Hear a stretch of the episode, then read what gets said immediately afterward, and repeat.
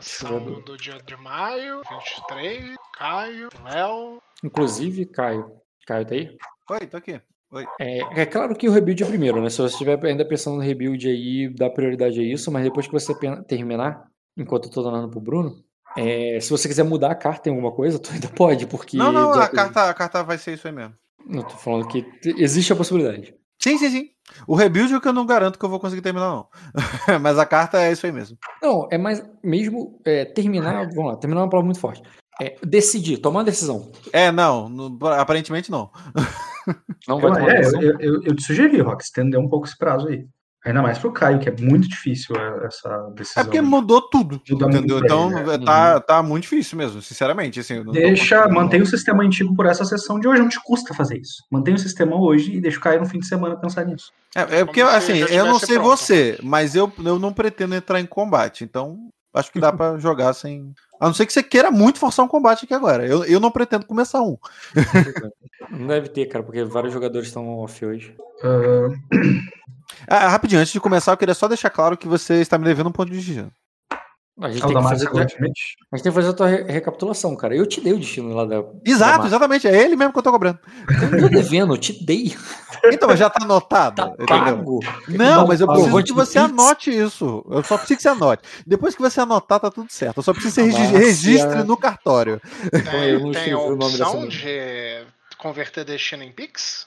Então, Pix no valor de quanto? Eu aprendi com o Dota que quando você fala do destino, eu tenho que fazer você anotar, porque depois você esquece, entendeu? Tá escrito aqui, ó, Márcia Goldschmidt. Isso, verdade, só repete alto agora no áudio aqui rapidinho, repete aí, que você me deu um ponto de destino, vamos lá. Tá no áudio da outra sessão, cara, na outra sessão eu falei que eu te dava. Sim, ele foi dado, né? Foi dado o ponto de destino. Sim. Isso, não, beleza, só pode pegar.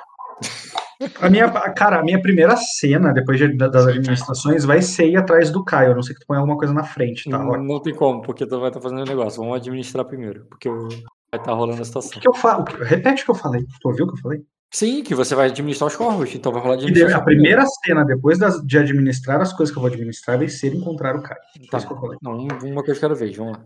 Primeiro. Eu já administrei as cartas, já fiz os testes, e agora minha segunda administração é o meu teste, que eu tô te pedindo há 2 sessões, uhum, de contatos, né? De conhecimento com manha, de contatos. Que é pegar conhecimento sobre o que tá acontecendo agora em Pedra Negra. Sobre onde estão meus contatos, que é lá. Eu tenho uma boa rolagem pra isso, cara. Eu não sei que dificuldade tu vai setar, mas independente dessa rolagem, eu não sei se... Eu queria ver se a astúcia com memória cabe pra esse teste. Não, nesse caso, acho que não conta. Não conta, tá? Não, porque como eu disse... É que eu já lidei com corvos que espionam a Arden antes, entendeu? Sim, talvez. Tá, vamos lá, eu vou aumentar a dificuldade, porque assim, é novidade o lugar, mas não o que você tá fazendo, né? Uhum, isso aí. Essa torre é estranha pra tu, o negócio, trazer informação pra ir, nada disso você nunca fez antes. Eu só vou pedir um teste difícil de memória. Tá. Porra, eu vi um monte de 1 ali. Não, só teve 2, tá? Te dá um B. Um B. E qual é o conhecimento comum? Qual é a informação? Cara, é tudo que tiver em relação ao príncipe Aegon, ao sumiço dele, lá de Arden. Ah, o que você sabe sobre o sumiço dele? Isso. Tem quanto tempo que você saiu de lá? Tem 2 noites. Não sei. Tu que contabiliza essas coisas. Quais são as fofocas sobre isso por lá? Para aquela região. Lembrando que não é só o castelo, tá? Meus corvos estão em toda a parte da cidade, toda aquela região ali.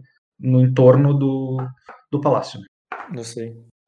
Teste de conhecimento com manha tem a ver com tempo. Manha. Não chega a uma semana. Uma semana é muito tempo. Então é desafiador o teste. Tá. Arrasei. Uhum. Tinha que tirar 24 e tu tirou 24. Uhum. Vamos lá. Seguinte, cara. Você sabe que os... Eu vou começar até pelos níveis mais altos antes de ir pro mais baixo. Tu acha que é melhor assim? Nesse caso é. Porque tu vai saber...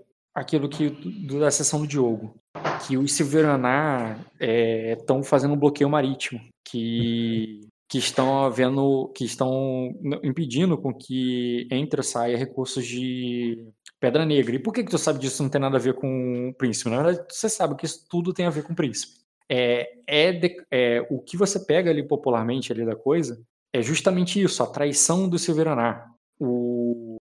Que eles estão atacando, se revoltando como os antepassados deles. Uhum. Que ele, que o, que, é, que eles, é, que eles estão fazendo um cerco sobre Pedra Negra, em meio àquela tempestade, dizendo que a tempestade foi trazida por eles e que, inclusive, envolvendo a questão dos abissais a eles, que eles haviam tirado, que eles haviam sequestrado o príncipe Aegon e tudo mais. Então, assim, eles basicamente, no conhecimento popular, os dois inimigos são um só. Os abissais e os Silveraná, os dois inimigos no sentido do rei, né? Tá tudo junto, isso tudo é um ataque. Essa tempestade é feitiçaria, entendeu? Uhum. E eles estão usando de feitiçaria e do exército deles ali para sufocar ali, né? Para atacar o Palácio de Ônix. Então, sim, que existe a ideia ali que eles estão atacando, que eles pegaram o príncipe como refém, embora isso é dito de muitas formas, né? De que navios foram fundados, os mantos dourados, que eles estão atacando a fé celestiais, os deuses e tudo mais. E o menino é só mais uma vítima disso, que deve estar sendo... alguns acreditam que ele que ele é refém, outros que ele está sendo oferecido como sacrifício para os deuses abissais e o Lorde Silveraná, que está se dizendo rei, e a bruxa que casou com ele, isso aí, é Stannis e Malicene, cara. Uhum. Aí tu vê a história de Stannis e Malicene ali sendo contada na perspectiva da Cersei. Entendi. Tá. E o Dota é o Gendry. Ah, isso tá rolando já, esse papo? Sim. De que o Dota é um bastardo, algo assim? Não, fez do sentido porque ele não foi pego lá pela Melisandre. Ele não foi pego lá pela Melisandre e fez a parada, por isso que eu brinquei. Entendi. Ele é o rito. Realmente. Eles estão atribuindo que a Tempestade do Dragão existe por causa da traição do Silveraná. Todos os inimigos são um só, cara. É aquela coisa de conspiração. Todos os inimigos, na verdade, é tudo um grande inimigo. Uhum. Entendeu? Tudo é o grande inimigo. E o Senhor das Profundezas, na verdade, é o Lorde Silveraná. Tá. Uhum. Olha só, eu tô te pedindo esse teste aí, tem 2 sessões já. E eu mandei uma carta pro Diogo agora que não inclui esse tipo de aviso. Tá? Vamos lá, olha só, eu tô te dando bem nesse tom de brincadeira ali, porque você tanto entenderia que é isso que tá rolando lá e tal, como você sabe que não é bem assim a história, né? Você conhece os lados. Então teu personagem tem um entendimento. Eu não tô te falando que teu personagem acha que é isso. Eu tô dizendo que teu personagem entende que é isso que é dito. É assim que é o conhecimento geral das coisas em Pedra Negra. Uhum. Entendeu? Embora isso não tá disseminado... Calma aí. Falando que é o conhecimento geral, também eu falei uma coisa errada. Você entende que isso está começando a ser disseminado. Para ser conhecimento geral precisa de mais tempo. Mas está se alastrando rápido, como fogo de palha. Então, isso não seria imediatamente o que todo mundo pensa em Pedra Negra, mas é isso que está sendo alastrado. Tá. Para ser mais preciso, porque tu tem 4 graus. Então, quer dizer que a população... Isso, eu acho que é bem fácil de saber isso com 4 graus. A população sabe que o Aegon não tá mais lá. Isso já foi a público. Ele foi pego pelo... Que ele foi pego e atacado, que os Silveraná se voltaram contra a Sacra e contra o rei, sim. Uhum, tá. É porque isso não é só isso, é muito mais, entendeu? Por isso que são 4 graus, entendeu? Eu tive 4 graus, o que é o muito mais? Então, o muito mais é tudo... Por isso que eu falei, eu vou começar por cima e depois ir por baixo. Eu não vou pelo mais evidente, do tipo, o povo já tá começando a saber que o príncipe não tá lá. Uhum. Eu comecei pelo todo em volta e que ele é só uma pequena peça nesse tabuleiro, sabe? Certo. Bom, pelo menos assim. Por isso que eu comecei de cima pra baixo. Tá, tudo bem, eu tenho uma informação útil daqui, embora eu achei um pouco pobre, mas tudo bem. Cara, é o conhecimento popular, o que abriria do que acontece ali. E outra, você sabe que essa formação está sendo alastrada, disseminada, que ela está sendo incendiada. Como eles estão fazendo acontecer. Isso também é uma informação. Uhum. Por isso que eu falei, eu não vou deixar mais claro, porque não foi. Era isso aí. Porra, eu vou ter que mandar um corvo atrás do corvo que eu acabei de mandar. Mas com uma mensagem curta, só avisando assim, cuidado, a coroa, toda aquela região acredita que vocês são tudo isso. Vocês são abissais, raptores do Aegon, etc. E já sabem dessa traição. Entendeu? É uma mensagem bem curta indicando isso. Tá, beleza, olha só. Mas você sabe que eles estão fazendo isso. Eu te dei a certeza que existe um cerco e um ataque e um estrangulamento ali, apesar da tempestade, eles estão fazendo isso. Uhum. Então você sabe que o Silveraná já não estão disfarçando mais. Não, eu sei que não. Isso é informativo para eles. Isso é informativo porque eles estão sendo associados aos abissais e ao rapto do Aegon, que são duas coisas que pesam muito em tudo isso. Ah, tá, entendi. É que você acha que saber exatamente qual é a mentira é diferente de... Porque, tipo assim, que os caras vão falar mentira sobre a gente, né? É meio óbvio, entendeu? Mas é isso. É realmente um aviso curto. Aquelas mensagenzinhas bem curtinhas mesmo, sabe? Só pra... Eu incluiria isso na carta anterior, como eu disse. Eu pedi esse teste antes de fazer essas cartas. Né? Mas só que toda essa informação você não obteve instantaneamente. Foi uma cena longa. Tudo bem. Mas eu posso rolar mais uma carta, então? Com essa informação, eu nem vou escrever ela pra ti, Rock. Eu só quero que essa informação chegue lá pra eles. Pode ser. Então, tá. Doideira aí. Mas pelo menos sabemos, Dota e Caio, que Pedra Negra não tá com os olhos em Sacra nesse momento. Ah, sim. Como assim os olhos em Sacra? Ah, eles acham que foi o Silveraná. Não. Eles estão presos. Mesmo que eles tenham os olhos, eles não têm mãos. Você sabe que o Silveraná estão prendendo os caras lá. Era difícil, né, pro Silveraná. Posso considerar o mesmo B que eu tive antes pra mandar carta pra lá? Da memória. Eu fiz memória antes pra mandar uma carta pra lá. Posso manter pra esse teste? Pode, vamos fazer outro. Não tem problema, não. Boa noite. Sei lá, 3 graus de novo, cara. Só inclui lá naquela cartinha junto embaixo uma nota. Deixa eu chegar lá. Olhazinho, meu querido. Espera essa pequena nota aí, porque eu vou falar com o Léo agora também. E aí, Léo, tudo bem, cara? Tá bom. Tudo bem, cara. E com você? Tô bem, cara. Eu quero recapitular e... Eu quero rebuildar e recapitular. Perfeito, cara.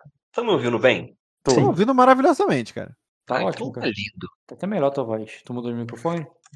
Cara, por incrível que pareça, eu tô com um fone de R$3. Porra, é isso aí, cara. É o bom e barato. Esse que é o bom. Aquele que tu compra na pavuna ali. R$3 com frete. Porra, esse aí no Mercador de Madureira vende em caixa. Eu comprei a caixa. Tô te falando? Caixa com 200, não é não? Mas então, Léo... Mudou o que, Rock? O que você quer fazer? Então, muita coisa mudou. A defesa acrobática... Mudou tudo, Léo. Mudou tudo. Tudo. A defesa acrobática, você recebeu spoiler. Tu já sabe como é que tá, né? Tu recebeu antes da mudança. Mas lê de novo o que tá pior. Não tá, é a mesma coisa. Lê de novo, que da primeira vez que eu vi tava uma coisa, agora já tá outra. Lê de novo. Não, defesa acrobática tá igual que eu te mandei. Lê de novo, Léo. Entra na mesa aí, Léo. Tô na mesa, porra. Ótimo, cara, vai te permitir falar em chat moderado. Quem avisa, amigo, é. Caraca. Rock. Só mais uma informação. Tu acha que esses 4 graus de sucesso... Ah, não, mas eu acho que nem eles lá saberiam. Ah, em relação à autoproclamada coroação lá do Jim Morris e tal, como rei. Não pegaria. Não teria nada associado sobre isso. Tá, é outra área. E outra, né, está um pouco no futuro pra você. Pois é, por isso que eu repensei, mas continuei com... Tá, Léo, sobre armadura leve, você a única qualidade tua é defesa acrobática, né? Você não tem ligeiro, oportunista, dançando da água, nada disso, né? Léo. Parece que o fone era bom, mas, né? Até a hora que ele... Porra, tá bom demais pra ser verdade. O fone é bom, né? Bom demais pra ser verdade. Eu dei voz pra ele, ele foi sem voz. Tira então, vai ver, ele volta a falar. Eu falar, se o fone não estiver conectado no PC, né? Não adianta nada. Importante estar conectado, cara. Ele ainda não tem. É que tu não pegou o Bluetooth, pô. É que o Bluetooth era R$4, né? Aí... pois é. Quis economizar. Vamos lá, Rock. Não tem porra nenhuma, só tem isso aí mesmo. Só defesa acrobática, né? Defesa acrobática é isso aqui que tá na mesa agora. Que eu me lembro, eu já mostrei pra você como é que é, não tem nenhuma diferença. Você não tem ligeiro, não tem oportunista, não tem dançando da água, ok. Tu não tem ambidestria também, né? Uhum. Ah, entendi. Você mudou só as habilidades que eu uso, então. Agora entendi. Tô fazendo checklist aqui. E os grimistas tu também não tem. O machado, acho que eu não mudei. Deixa eu ver se eu mudei o machado. Porra. Ô, Rock, me diz qual que é a próxima arma que você tá menos provável de mexer, que aí eu vou buildar ela. Não, a arma eu mexi em tudo. Tá, então me diz qual é a build que você tá menos provável de mexer de novo. Qualidade de machado, eu acho que eu não mexi em nada. Deixa eu ver aqui. Sempre que fizer um teste de luta com machado, considerei ele adaptável e poderoso. Quando atacado à distância, some um valor equivalente. Eu não mudo nada. Caio, agora espero que tenha ficado claro que é perseguição. Depois do checklist aí ficou meio óbvio, né? Já porque ninguém mais além de mim usa isso. O quê? Metade do que você acabou de falar. Então, Né? É metade. Mais da metade, na verdade, né? Pelo checklist. No tiro não tá. Que tá igual. Tu não tem fúria nem furioso, né? Opa, é bingo, hein? Aí essa aí eu não tenho também, não, hein? Agora é novidade. Léo. Oi. Tu tem fúria ou furioso, não, né? Acho que não, porque você tem esquiva, não faz sentido ter furioso. Não, cara. Eu até pensei em pegar uma época, mas eu desisti. Uhum. Tu tinha aquelas de armadura, não, né? Não. É, acho que também não tem nada que pegue você. Vai ter uma mudança legal no sistema de armas e de armaduras. Inclusive, vocês vão até poder usar as armaduras melhores aí e continuar usando defesa acrobática, porque a penalidade das armaduras, volume, vão diminuir bastante. Eu acho que vocês vão poder até pegar couro rígido e ainda continuar usando defesa acrobática normalmente. Mas essa ainda tô revisando, não vou botar agora não. Entendeu? É mais as qualidades que eu queria ver se vocês vão pegar. Entendi. Cara, se eu te mandar o que eu tenho, você consegue me dizer o que mudou? Deixa eu ia fazer isso agora. Eu tô olhando aqui no negócio, até porque eu tenho que ver teu destino. Então aí... Léo... Lutador primal tático. Acho que esse eu não mudei, eu acho. Tu tem lutador com machado 1 e 2, que eu não mudei. Famoso não mudei, sagrado. Ah, é com destino, não mudei. Companheiro animal também não, sentido aguçado também não, sortudo não, lentoso não, trono, sangue do povo do sal não. É, acho que só tem que ver se o lutador primal tático. Você mudou? Mudou, Bruno? Você que lembra disso? O lutador primal tático não mudou nada, cara. É ação maior do animal, aumenta o teu dano e usa as características do ataque do animal com a tua rolagem. É. O animal faz uma ação maior e tal, realmente não é impactado não. É, cara, eu acho que nada teu aí que de relevante que você precisa rebuildar. Só a defesa acrobática, né? É, defesa acrobática, mas aí tu viu que tá destacado aí, vai manter ela, né? Tu não vai trocar, ou vai. Eu fico pensando o que eu posso colocar no lugar que vai me ajudar na defesa, porque minha defesa é uma merda. Cara, vamos lá. A tua defesa de combate,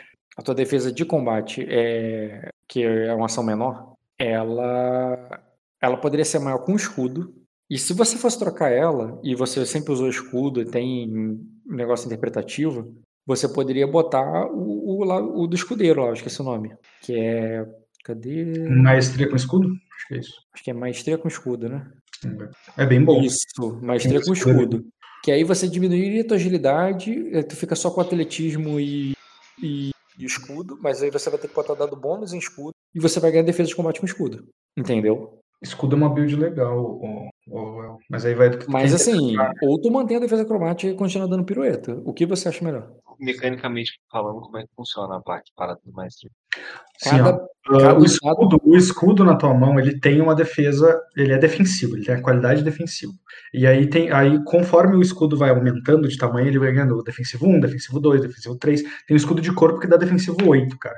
Não, 6. 6? É, 6. Defensivo 6.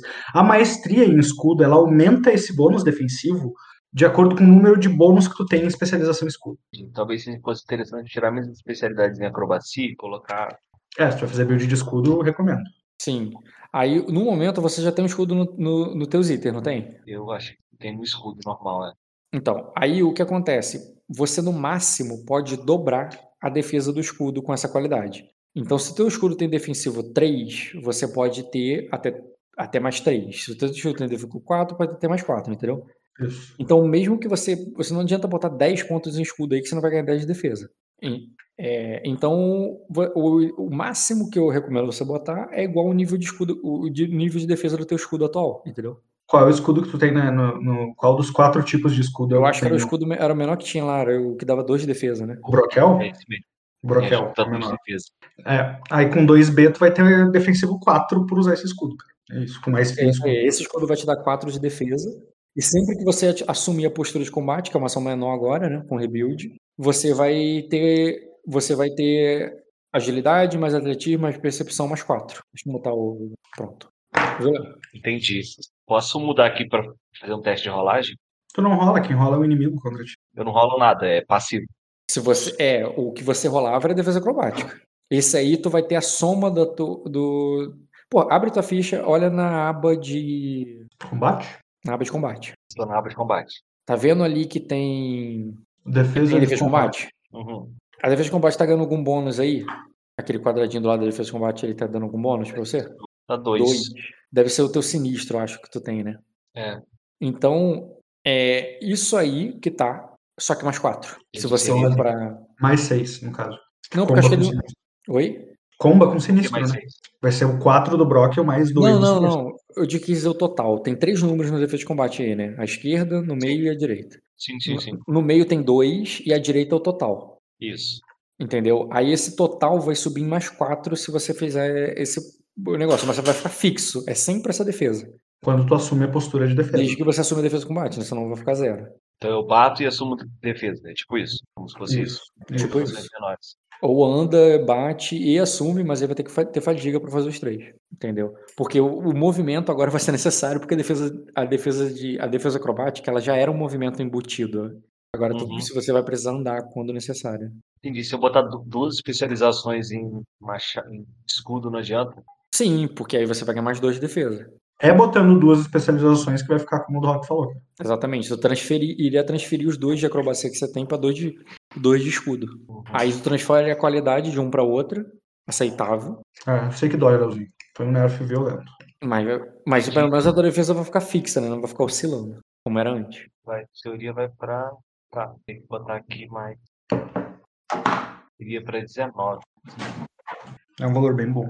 Pô, 19 é um valor bom, cara. É muito difícil. E é fixo, ele não fica oscilando, entendeu? Então eu teria que mudar a defesa acrobática. Calma aí, o teu escudo tá aí no equipamento? Tá. Ele tá equipado? Tá equipado. Ele tá com quantos de defesa? 2. Sobe pra 4. Aí você não precisa botar... Quando você botar 4 aí, você não vai precisar botar a defesa ali do lado, entendeu? Ele vai pra 19 sozinho. Se apresenta na mesa que eu te ajudo, que eu não tô vendo a tua ficha. Apresentei, que eu tava sem... Foi. Eu não vi. Aí tá bonito, hein? Só colocar o 4 ali que vai ficar certo. Na verdade tem que botar 6. Ah, tá. Já sei o que tá acontecendo. O teu escudo tá como armadura. Agora o teu escudo virou arma. Aí virou 4 e agora vai ficar... Por que tá tão alto assim? Tem alguma coisa... Não, peraí. Eu tinha mudado ali errado. Tu vai manter a arma, Léo? Tu vai continuar usando machado? Pô, cara, vou continuar usando machado, cara. O que mudou no machado pra... Nada. Ele machuca do jeito que... O item machado... Ele vai mexer, mas ainda não. Mas acho que ele vai ficar melhor, sinceramente. Ele vai ganhar até uma habilidade nova que ele não tinha, que era desarmar os outros. Eu quero fazer aquele machado que eu te mandei, Rock. O quê? É porque tem armas com a qualidade defensiva, Léo. Se tu tiver uma arma com a qualidade defensiva e tu não atacar com ela, tu só defendeu na rodada, ela aumenta ainda mais a tua defesa de combate. Mas eu acho que o machado não tem nenhuma. Não tem nada que você fala, Bruno. De novo. Sabe essa qualidade do escudo que aumenta a tua defesa de combate? Existem armas que têm essa qualidade, que o nome dela é defensiva. Quando tu não ataca com a arma, esse bônus que ela dá pra defensivo aumenta a tua defesa de combate também. Ah, entendi. Então, isso aqui. Entendeu? Mas eu acho que machado não é o caso. Não tem nenhum machado que é defensivo. Tem sim. Tem várias cenas que o cara bota segura um machado assim, com as duas mãos pra cima, o cara bate no cabo assim e nada acontece. Aí tu precisa comprar uma qualidade, professor. E é isso, gente. O teu review está feito, agora é só recapitular a tua sessão, Léo. Qual foi a última vez que tu recapitulou? Porra, excelente. Acho que eu não ganhei nem XP da última. A gente vê isso agora. Pô, considerando esse rebuild teu, Léo, eu não sei quanto é que tu tem de agilidade, eu imagino que seja um 5. Tu não acha que vale a pena tirar um ponto de agilidade e beneficiar uma outra característica? Atletismo, por exemplo. É, atletismo, por exemplo. Um 4 de agilidade é ótimo, cara. É, inclusive... Já tem sentido do perigo, então a tua iniciativa já é bem rolada, sabe? Ah, Léo... Você não tirou 2 de acrobacia? Ah, tirou agora. Tirei, pô. Tirou, né? Cara, eu lembrei agora. Eu acho que minha ficha faz esse cálculo sozinho. Mestre escudo, pô, tá aqui. Eu não tinha visto isso. Então o broquel, na verdade, é só botar um escudo aqui. E outra coisa, o broquel, considerando a tua nova build, tem escudos melhores que tu pode usar. Sim, mas ele tá com o bloqueio agora, mas ele só trocar, porque não precisa ser esse, né? Se tu usar um escudo comum, aquele escudo viking mesmo, sabe? Que é um escudo comum. Não, obrigado. Eu posso trocar a rota ou você quer na raça? Isso. A gente joga, é fácil. Vai ser muito fácil você pegar outro escudo aí, onde você tá. Eu definitivamente vou trocar. Eu queria um machado igual esse que eu mandei na mesa, cara. Vou mandar fazer. Sim, isso é maior, entendeu? É sério, cara, vai chamar isso aí, a mais dela. É um vídeo, ele mandou o vídeo, é muito bom, cara. O vídeo é um machado, quando ele vira assim, é fininho a mão, assim, sabe? Uhum. É um machado formado na mão. Aí eu falei que é bom que ele ou tu usa como machado ou tu dá um tapa na cabeça. Exatamente o que eu pensei. Eu vejo o Léo cumprimentando as pessoas assim, numa caverna. Pode criar uma qualidade. É um ponto machado, né? Pode criar uma qualidade que o dano, quando tu bate com a palma da mão, é com status, não é com atletismo. É. Muito intriga. Né? Bate na honra da pessoa, né? É, isso aí. Não bate na defesa de combate, tu bate na defesa de intriga, isso aí. Nesse novo sistema, eu acho que não é uma boa fazer isso não, cara. O negócio é bater nos outros, Dota. Os escudos estão dando mais 2 de defesa de combate, é isso mesmo? O quê? Não. Não tá atualizado aí. Eles fizeram isso numa planilha no Excel separado. Ah, eu tô... Ô, Marcos, se você quiser ver a planilha, eu compartilho com o Marcos. Qual é teu e-mail, Marcos? Escreve pra mim aí o teu e-mail. É, não está terminada, Marcos. A gente está ajustando algumas coisas aí, mas está muito bom. Tudo bem, cara. A parte de armadura, principalmente, eu tô gostando bastante como tá ficando. A de arma, acho que tem muita coisa pra mexer ainda. É, agora esse partilho vai dar volume, cara. Esse partilho tem que dar um de RD. Vai dar volume e RD, cara. As ladies de Sacra, na verdade, elas sempre foram muito armaduradas. Ninguém tinha prestado atenção nisso. Tava todo mundo preparado já, né? O Caio não entendeu isso. Na verdade, o Caio se revoltou porque ele tentou utilizar agilidade na defesa, entendeu? Aí ele descobriu com o tempo de que estava errado. O Bruno, tu falou pra eu botar agilidade, tirar um ponto de agilidade e botar em atletismo. É, pode variar porque a tua defesa vai ficar igual, não vai mudar na tua defesa. Você vai perder a iniciativa? Vai, mas teu dano vai aumentar. É, e tem sentido do perigo, que rerola 1 pra iniciativa. Então a tua iniciativa já é boazinha por isso, sabe? Uhum. Já tende a uma coisa boa, um número bom. Eu acho que 4 de agilidade pra tu já tá bom já. Se eu aplicar filtro nessa planilha, vocês não... Eu já botei. Não, pode aplicar, ninguém tá usando ela agora.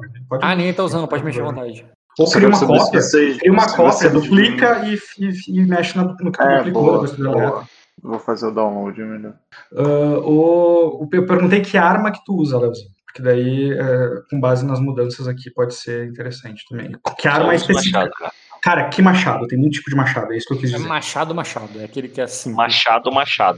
Tá, é o que dá atletismo mais 1, adaptável, desarmar, alcance 1, tá. Acho que no sistema antigo era só atletismo de dano, cara. É, que você tá acostumado já com o novo, cara. Mas se adaptável, se tu segura com as 2 mãos, é claro, tu vai perder o bônus do escudo, mas se tu segurar com as 2 mãos e bater com ele, vai dar mais dano. Não, mas ele não precisa porque ele tem o Lutando Machado 1 que dá poderoso pra ele. Caralho, 6, 5, 5, 5, 5. Porra, tá gastando tua sorte, velho. Infelizmente eu tenho que testar. Ô, Léo, pra você ter ideia como é que tua defesa tá boa... olha que rolagem. Léo, pra você ter ideia como tua defesa tá boa, aquele teu 28 ali teria dado em você mesmo, se você tivesse batendo em você mesmo. Só 2 graus de sucesso. É. E o primeiro aí só 1. A segunda rolagem aí só 1 grau de sucesso. Só que... Isso porque tu não tá com o menor escudo que você poderia estar usando. Você poderia estar usando um escudo bem menor. Eu vou trocar. Vocês não tiraram o mão inábil do punho? A gente tá acrescentando. Não. O Luiz ia tirar sim. Aí eu acho que é o Rock que botou de volta, então, porque o Luiz concordou que tinha que tirar. Você consegue me dar uma cópia da minha ficha? Tira esse mão inábil do punho aí, Rock. Eu não vou mexer nada agora, Igor. O que foi o Caio? Alguém aí tem aquele AI de imagem? Pode fazer esse machado pra mim, por gentileza. Tá. Eu brinco aqui um pouquinho. Obrigado, Bruno. Você consegue me dar uma cópia da minha ficha, ou Rock? É, você tá dizendo de plugin? Ctrl-C, Ctrl-V. É, Ctrl-C, Ctrl-V da minha ficha. Não, é possível. Quer dizer, não, tem que como assim? Eu tenho que importar... exportar e criar outra. É possível, mas dá um trabalhinho. Precisa muito? Né? Pra meio que poder fazer o rebuild, né? Ele quer testar, né? Uma ficha nova sem mexer na dele, cara. Entendi. Isso. Tá, vou deixar assim, cara. Vou criar aqui. Porque como é muita coisa que tem que mexer, aí eu meio que vou ter que tirar tudo e fazer pouco a pouco, entendeu? Tu vai experimentar com outras montagens, entendi. Uhum. Grace Milemorne. Caio. Plugin Caio... Eu vou fazer um import aqui pra minha máquina. Eu vou botar como Caio 2. Você precisa muito?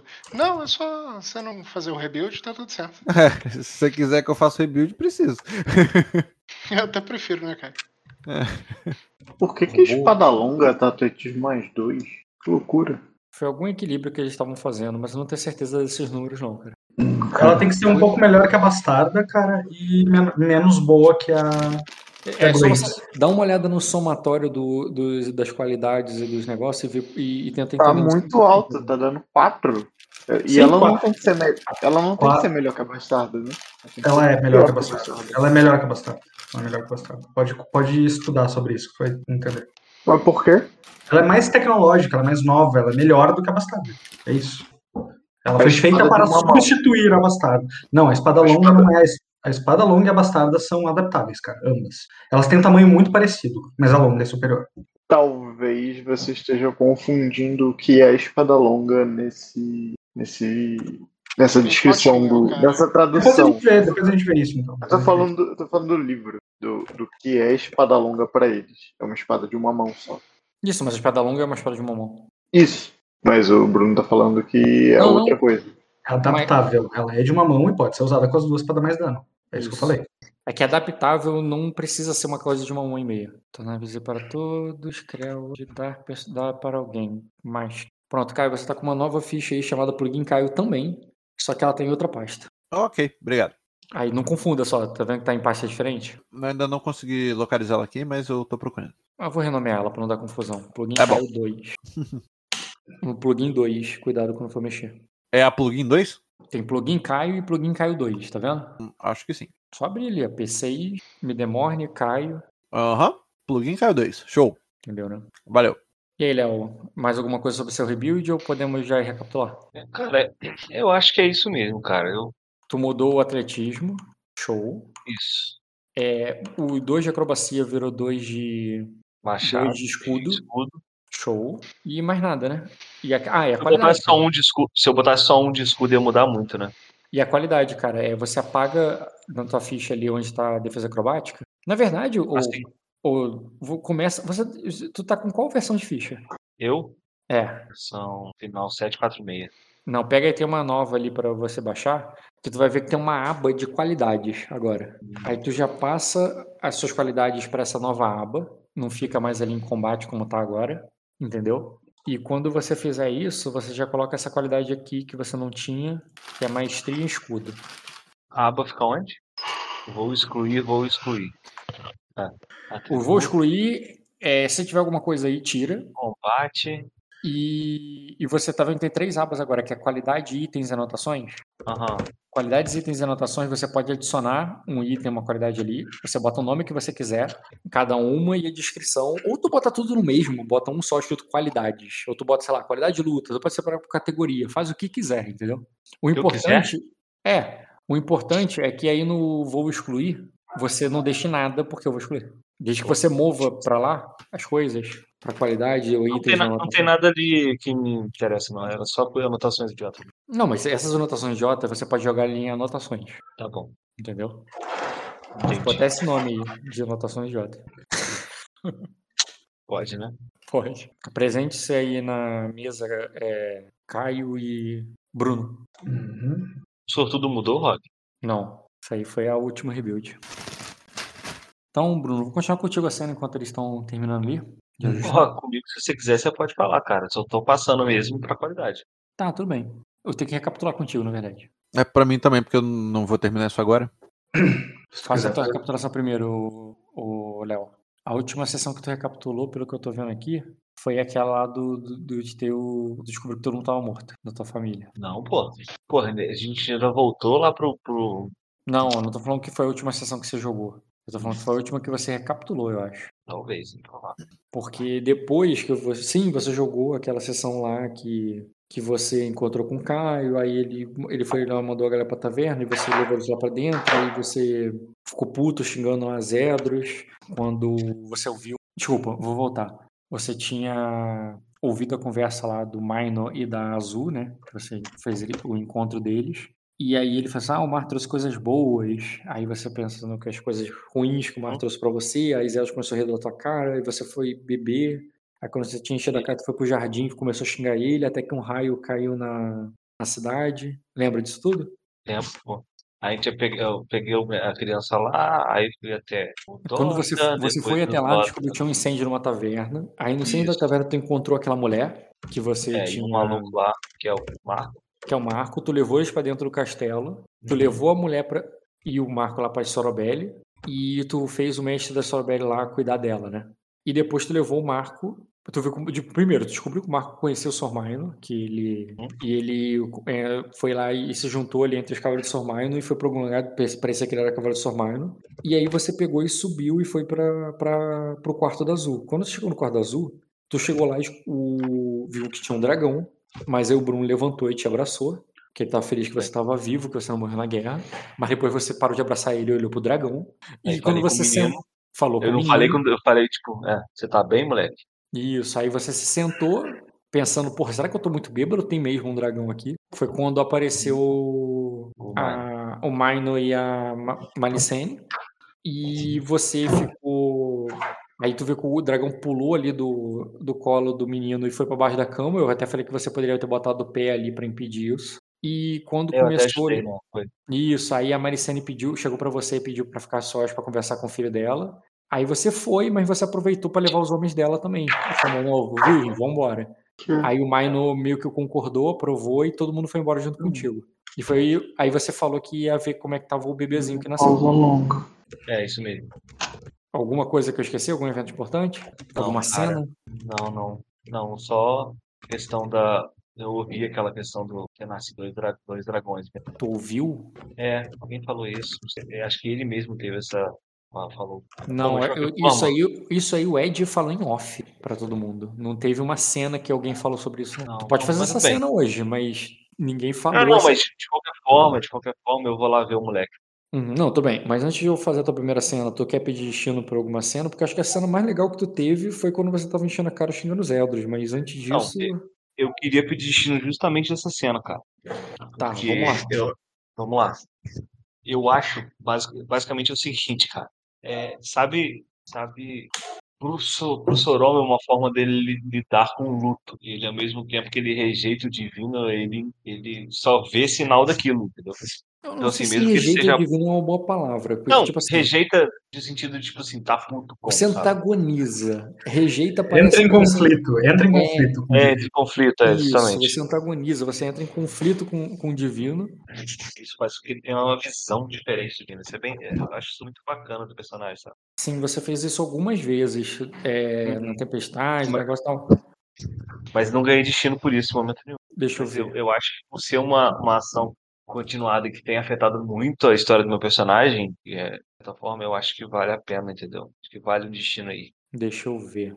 Olha, qual mesmo é esse destino que você ganhou chamado Sobre os Ombros de Zedros? Não foi porque isso aí era aquele lá do que tu comprou famoso. Olha o que eu fiz, eu não lembro o que é o Olha o que eu fiz. Deixa eu ver aqui. Foi do Prefeito Azul e antes de comprar líder de casa. Pô, foi antes do líder de casa. Gula de sangue foi do início da guerra. Boa garota foi a da guerra.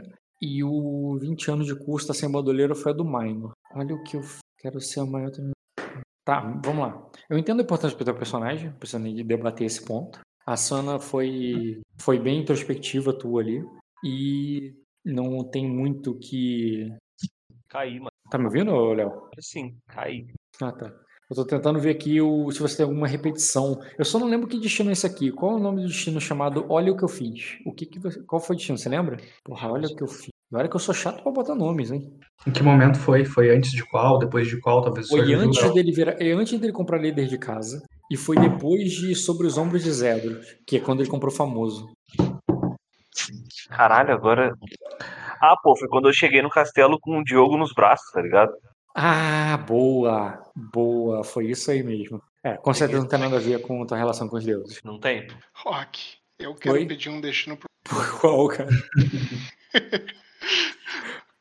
Quando o Soromo chegou lá e foi interagir com o Aegon, ele conseguia, e eu tinha pegado e ficado todo posturado para poder receber o Ed, a Malicene e tudo mais. Ele conseguiu, em um ato simples e para mim extremamente inovador, mas muito Soromo, desconstruir toda a postura que meu personagem tinha construído. Não lembro o que ele fez. Ele perguntou pelo Dota, antes de perguntar do dragão, qualquer coisa. Foi algo assim, né, Dota? Sim. Ele chegou lá se importando com com o Aegon se estava tudo bem, e em vez de chegar e falar assim, oh meu Deus, um dragão, coisa assim. E isso foi a única coisa que quebraria o Aegon naquele momento, e ele conseguiu fazer isso, cara. O Dota interpretou isso, inclusive. O Dota devolveu essa, porra, aquilo ali me desmontou e tal. Eu imagino isso muito como tinha pra você. Pra ele foi uma coisa muito simples, que eu não vejo importância pro personagem dele, como desenvolvimento. Não, mas isso demonstra uma faceta do personagem dele que eu até então não tinha visto. O caos gentil. Bem, enfim. Depois, deixa eu só concluir primeiro, porque na ordem. Mas depois a gente fala desse aí sim. Vamos lá, esse da tua relação com os Zedros, que de fato não tem nenhum destino que está aqui, isso já foi construído em várias sessões, quando você estava balançando lá em cima do maestro, em várias situações, e agora você está ouvindo ele rir da tua cara. Zedros está rindo da tua cara, e você está puto, e você está de luto. Eu lembro que você falou da forma como teu personagem lida com luto. E qual é essa forma? É que você falou assim, não, porque é essa forma que ele está lidando com luto. Como é que é? Porque até então ele bebeu a cara e está ouvindo vozes. Porque, cara, o Soromo ele é insensível. Né? Tipo assim, nada afeta ele, tá ligado? Essas paradas não afetam ele. E, tipo assim, o que o Ed falou naquele momento não afetaria normalmente, entendeu? Então ele tá sendo muito afetado por uma parada que ele não tem controle. Isso é uma parada que incomoda ele, né? Uhum. Então, ele tá lidando com o luto na raiva mesmo, cara. Na força do ódio, entendeu? Então sim, ele tá... Eu não nego. Tá fazendo umas paradas nada a ver, entendeu? Tipo assim, levando em consideração uma pessoa que é insensível, ele tá sentido, sabe? Sim, ele tá. E eu não nego que ele tá lidando com o sinofone do ódio, mas acho que o destino não é por isso. Eu acho que o destino tem a ver porque é meio louco, entendeu? Tipo assim, se fosse ódio, mas não é um ódio são, é um ódio meio louco. Quando você se pendura em cima de um mastro e fica balançando lá, gritando porque Zedros não vai te pegar. É loucura também, entendeu? Não é só raiva. E quando você estava ali fora e começou a ouvir vozes dele gargalhando de você, é loucura também. Não é só raiva. E você fica respondendo com raiva uma coisa que teu personagem está tomando. Eu acho que o destino pode ter raiva no nome, alguma coisa que tem a ver com raiva, sim, mas também tem que ter um pouco a ver com loucura. Entendeu? Uhum. O que tu acha? Entendi. Eu gosto, cara. Eu gosto bastante da ideia. Até porque é uma situação que não tem como o maluco não sair são. Uhum. Olha só, morreu a família inteira, tá tendo uma tempestade destruidora e agora apareceu um dragão. Porra. Uhum, mas aí, mas peraí, o dragão não pode entrar ainda. Sim, não, eu tô contextualizando. Sim, sim. Mas aí, sim. No contexto desse momento ali, foi que, tipo, a Azul voltou viva ali e tal. Ela teve sucesso e meio que você não teve sucesso, no sentido que, tipo... Sim. Você tava no sucesso da guerra, pensando, caralho, eu conquistei o castelo, eu sou foda. Aí quando você viu, tava tudo destruído, Noitra vai passar por uma tempestade agora, não vai pra frente, a tua casa, a casa dos seus ancestrais eles foram mortos, a casa foi saqueada, e tá tudo aquele caos acontecendo, então ela voltou vitoriosa ali com o príncipe, você na merda. E quando vocês entraram ali no castelo, o Maino rindo e feliz, porque para ele ganhou o castelo que você conquistou, ele recuperou o filho que a Azul trouxe, e você que perdeu tudo nesse sentido, tá ouvindo o Zedros rindo da tua cara. Aí pode você... Pensei no nome aqui. Pode ser o Frenesi Feroz. Frenesi Feroz. Aí eu vejo raiva, eu vejo loucura, mas aí vai faltar o luto. Vai faltar que você tá se fudendo. Parece que é só... Parece um XP, parece um destino que tu ganhou porque tu deu a louca e quebrou tudo. Meu luto é um frenesi. Poderia ser algo assim. Luto frenético.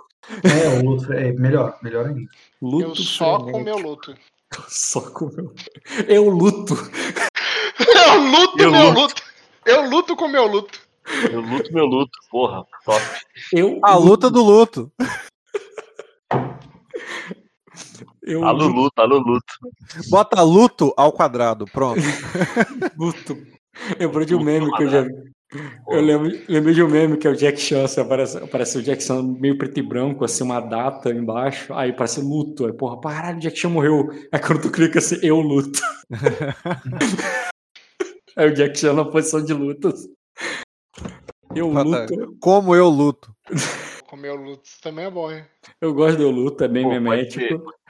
Mas falta a loucura da coisa, luto frenético. Pode ser frenesi lúgubre. Lúgubre é uma palavra difícil de falar. É tão difícil que eu vou ficar dando dúvida sobre o que é. O frenético eu gosto, porque tu tá numa situação meio frenética. Pode ser um frenesi frenético, frenesi frenético funesto. Pode ser luto frenético também, que é o luto de luto, né? De lutar. E os dois é frenético. Os dois igualmente frenético. Pô, aparecendo um trava-língua aqui. Frenesi fúnebre. Não, frenesi. Lembra que você vai ter que repetir depois. Fúnebre, 3F. F. Bota ali, fenestrar. Não, FF. Quando alguém morre na internet, a pessoa bota F, tá ligado? Cara, mas frenesi já é uma raiva com loucura. Sim. Acho que por isso que eu gosto de frenesi, porque tem a ver com raiva. Tem um frenesi funesto. Frenesi funesto. O frenesi do meu luto. Frenesi funesto. Indo mais profundo, pegando pro lado do lado da tristeza e pouco menos é engraçado, porque esse destino, a gente tá tentando ver graça aqui, mas ele é muito triste do teu personagem. A gente poderia pegar mais por esse lado e botar uma coisa como... Caralho, fiquei falando isso. Não, era frenesi decadente. Não era decadente, era outra palavra. Pode ser o lamento da loucura, né? Pensa no... luto quando eu perco. Mas ele não lutou. Na verdade, mas ele está lutando agora, entendeu? Frenesi. Acho que o luto ficou engraçado, mas frenesi é a melhor palavra para esse destino. Porque tem a ver com loucura, tem a ver com a raiva. E... é um frenesi fúnebre. Fúnebre, tá bom. Frenesi fúnebre. Frenesi fúnebre. Viu? Lembra que você vai ter que repetir isso. Isso aí, vai. Ou pode ser fúnebre frenesi. Também. Ou mais poético. Frenesi. Tá bom. Agora eu quero falar sobre o outro destino, que é você lá chegando no quarto e você fez aquilo lá pra ele. Por que isso é importante pra você? Foi mais importante pro Aegon. É importante pra você porque tu... Cara, isso mostra muita coisa na personagem dele. Isso mostra que, apesar de tudo, a temperança do Soromo perante as situações mais esdrúxulas por assim... Tipo, o mundo tá caindo e ele tá ali descascando uma maçã, tá ligado? Te oferece um pedaço e você tá perdendo. Esse tipo de visão que ele tem do mundo. Isso é o caos gentil. É o nome que eu tinha dado antes, o caos gentil. Tá, eu gostei do nome caos gentil, sim, Bruno. Mas deixa eu pensar um pouco sobre isso pra ver se é o que ele quer, entendeu? Porque assim, vamos lá. Você viu uma coisa boa ali, do tipo, tudo tá na merda, tudo tá mal, mas pô, a criança sobreviveu, né? Mas pô, você não tem tipo isso. Pô, o moleque tava sumido, tava sequestrado praticamente. Porra, eu cheguei, eu vi o moleque, eu fiquei feliz dele estar ali, tá ligado? Feliz da Lei de Azul ter conseguido fazer aquilo ali e tal. Apesar de tudo, ele ficou feliz. Realmente o Marco trouxe boa no dia, né? Só que, porra, tem um dragão e ele ignorou o dragão. Mas peraí, rapidinho. Que moleque é esse? Esse moleque, tirando o sonho, qual foi a tua ligação com o Igor? Pô, a gente jogou junto, né, Dota? Ele já conhecia o Dota antes? Sim, mas o que foi? Porra, foi uma cena no qual o Dota mostrou o mapa mundi pro Léo e achou que o Léo, como um grande navegador, ia fazer uma coisa e o dele foi lá, tipo, tá, mas porra, foi você que fez isso? Caralho, moleque, caralho, tá bom mesmo. Então, quebrou a expectativa lá atrás, isso lá no Silveraná. Não, tudo bem. Tá bom, mas quando foi isso? Lá no Silveraná? Foi na casa do Silveraná que você... Foi na casa do Silveraná, foi a primeira vez que a gente interagiu com Dota. Sim. Ah, foi naquela época da pirueta que você fez lá na biblioteca. Que ele fez um... Me recordo disso toda vez que eu vou fazer um teste de utilidade, cara. É, não vai poder usar mais. Frenesi fúnebre. E agora você chegou ali, a importância dele pra você tá mais vinculado ao sonho. Porque até mesmo quando você chegou lá e deu importância pro menino e falou sobre, caralho, que merda que eu fiz. Apertei um monte de enter com o cotovelo aqui. Segurei o enter com o meu cotovelo. Você tava... O garoto, ele ficou feliz que ele tava vivo. Tudo tá na merda, mas aquele menino sobreviveu. Ele parece que tem alguma coisa meio que de destino nele. Calma, gente. Um alívio no meio da tempestade. Não, mas ele não tava tão apreensivo com isso. Pra ser um alívio. É tipo uma migalha de consolação, sabe? O caos gentil faz referência tanto a ele em relação à cena, quanto ao próprio caos em relação a ele, sendo gentil com ele. A gentileza do caos, porque ele tá sendo gentil e eu, olha só, o caos, no meio dessa confusão toda, o caos fez uma gentileza com ele, que foi o quê? Ah, o garoto voltou. Uhum. Acho que mais do que o caos gentil é a gentileza do caos, porque ele foi gentil e ele tá vendo aquilo tudo, olha só, o caos ainda é gentil comigo, caoticamente falando. É. Gentileza do caos. O que tu acha, Ué? Eu gosto. É meio que tipo assim... Esqueceu o nome do teu primo, é sério isso? É, mas ele sabe. Cara, isso é de família, relaxa. Isso é de família. Mas ele sabe, é ótimo. Ele sabe o nome dele, porra. Eu não preciso saber não, porra. Ele sabe como é que ele chama. Vamos lá, Léo. Então meio que o compromisso disso tem muito mais a ver de tá tudo na merda. Aquela merda pode gerar uma coisa boa, porque é assim, né? O caos é assim, ele gera coisas boas aleatoriamente. E tu procura por elas e você encontra. É, gostei. Gostei desse destino. Pronto, aí vou fazer a tua cena já, ô Léo, só um minuto. Ah, eu vou pensar se eu vou tentar botar isso em algum lugar, se eu vou deixar no... Oi? Tudo bom? Tô em dúvida se eu vou usar arco a partir de agora ou se eu vou usar lança. Porra, lança ia ser roladinho. Se bem que o arco nesse jogo é muito brutal, mano. Arco desse jeito eu vou estar transferindo meio que agilidade pra lá, vou fazer um remanejamento aqui, vou ficar com 8 de pontaria. Porra! 8 de pontaria, porra. 8 de pontaria. 8 de pontaria, 6 de agilidade. Ah, tá. Pô, tu vai dar pirueta, igual aquelas mulheres que ficam dando pirueta e atirando com arco assim. É. Build de Legolas agora, né, Caio? Mas... porque eu não posso ter defesa. E aí, Caio, teve uma decisão aí já? Na verdade, eu tô em dúvida se eu vou ir pra lança ou se eu vou ir pra arco. Interessante. Mas assim... Desculpa. Você deixou eu pegar alguma coisa de qualidade sobrenatural? Com essa aqui agora? Não, foi um lamento na tempestade do dragão e tal, cara. Pode ser. Não, talvez, mas assim, eu acho que será uma coisa montada. Você tá pensando em alguma coisa que já tá pronta? Não sei o que tem pronto. Eu clico no sobrenatural, nada acontece. Eu sei. Mas às vezes por conhecimento aí de conversar com a galera, só isso que eu perguntei. Pode ser, cara. A gente pode montar, mas não seria agora, né? Porque será na próxima sessão. Não, beleza. Tranquilo. Eu tô vendo aqui que o 20 anos de curso tá sem bandoleira, você não designou pra nada, nem pra pool, nem pra qualidade. Não, eu vou botar no pool. Tu vai pra 2/4? Não. Não, desculpa, tu vai pra... 2/4 que tá aqui pra mim. Eu vou pra 5/6. Tu vai pra... 5/6 é impossível, só se você tivesse colocado o frenesi fúnebre e o gentileza do caos também no pool. Não, eu botei só pra... por enquanto, cara. Só não, tudo bem, mas não fica... pra mim fica registrado não. Aqui. Quer que eu tire? Eu tiro. Não, pode deixar aí pra você. Mas assim, pra mim agora você tá 1/3 em termos do que você realmente pode usar. Se você colocar o gula de sangue e o 20 anos de curso tá sem bandoleira, os dois no pool, ou tu vai botar só 20 anos de curso mesmo? Léo? Oi. Vai botar o 20 anos de curso no pool? Eu vou. Tá. Pra ficar quanto? Tô vendo aqui alguma qualidade, talvez. Pode ser criança maldita, essa galera. Cara, o 20 anos de curso tá sem bandoleira, deixa ele tu comprar fiel, mas... Fiel é o quê? É de intriga, e você teria que ter intriga, cara. Pra resistir intriga. É pra tancar intriga, e você teria que ter dedicação 2. Mas tu não vai botar XP aí, né? Então... Não. 20 anos de bandoleira do que mesmo? Não lembro agora desse destino. Foi quando você falou alguma coisa muito... Quem não conhece Zedros, eu esqueci exatamente o que, eu só lembro da cena que o Ed...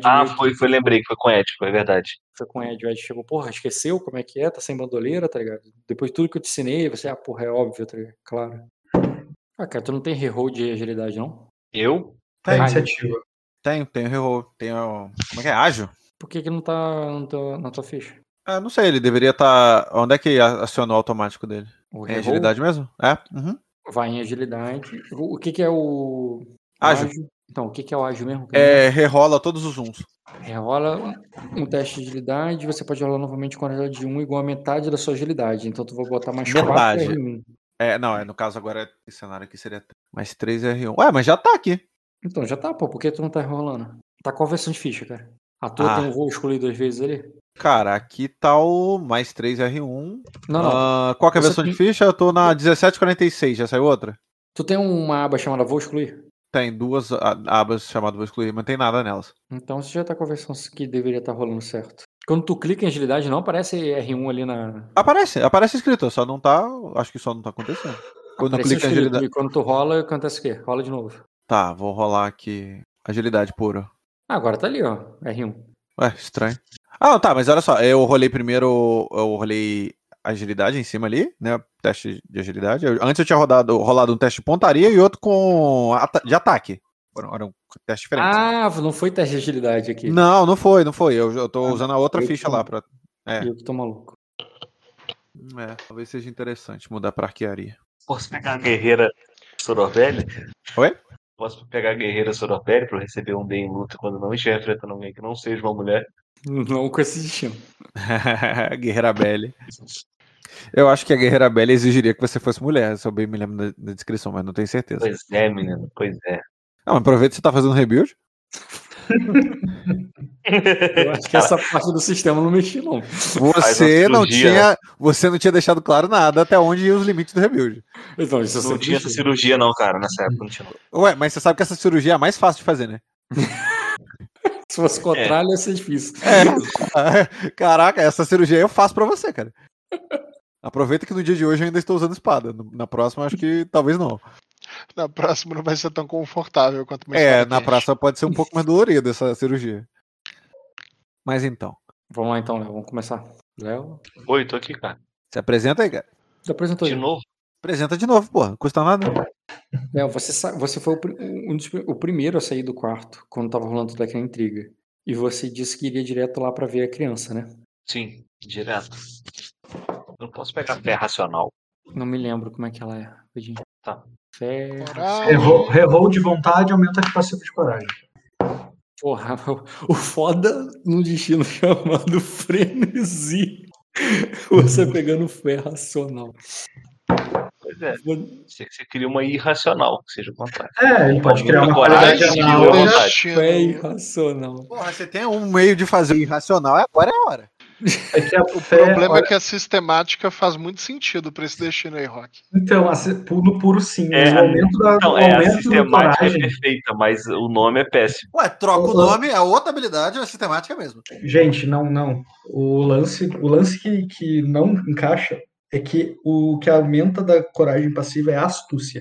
E eu acho que não teve nada de astúcia envolvendo essa questão toda. É verdade. Entendeu? Mas poderia ser. Mas, gente, muda a sobrevivência, pô. Faz o isso racional. Poderia ir, exatamente. Cria uma versão tua. Que em vez de somar astúcia, somaria o que em coragem? Sobrevivência? É a sobrevivência. Que ele tá pedindo pro céus atacar um raio nele.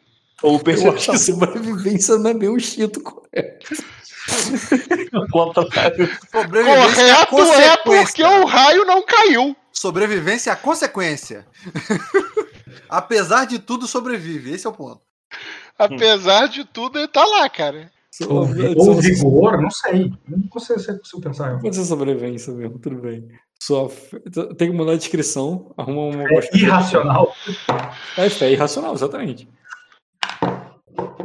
Ou instintiva, pra fazer referência ao sobrevivente. Ou melhor, coragem. Coragem racional. Coragem racional. A rolar um teste de vontade, você pode rolar novamente qualquer um, igual a metade da sua graduação de vontade. Além disso, aumenta seu passivo de coragem, igual a sua graduação de sobrevivência. Vontade. Muito bom. Coragem. Eu curti. Cara, eu vou pegar esse. Na moral, muito bom. Coragem racional. Vou botar ali no teu... Isso é a descrição da loucura, cara, mas tudo bem. Eu ia botar na qualidade pra deixar. Poderia ser só loucura o nome. É. Mas eu acho que não seria com sobrevivência. Tá, com raio aí. Caraca, agora pensar no Soromo é que nem um Drax.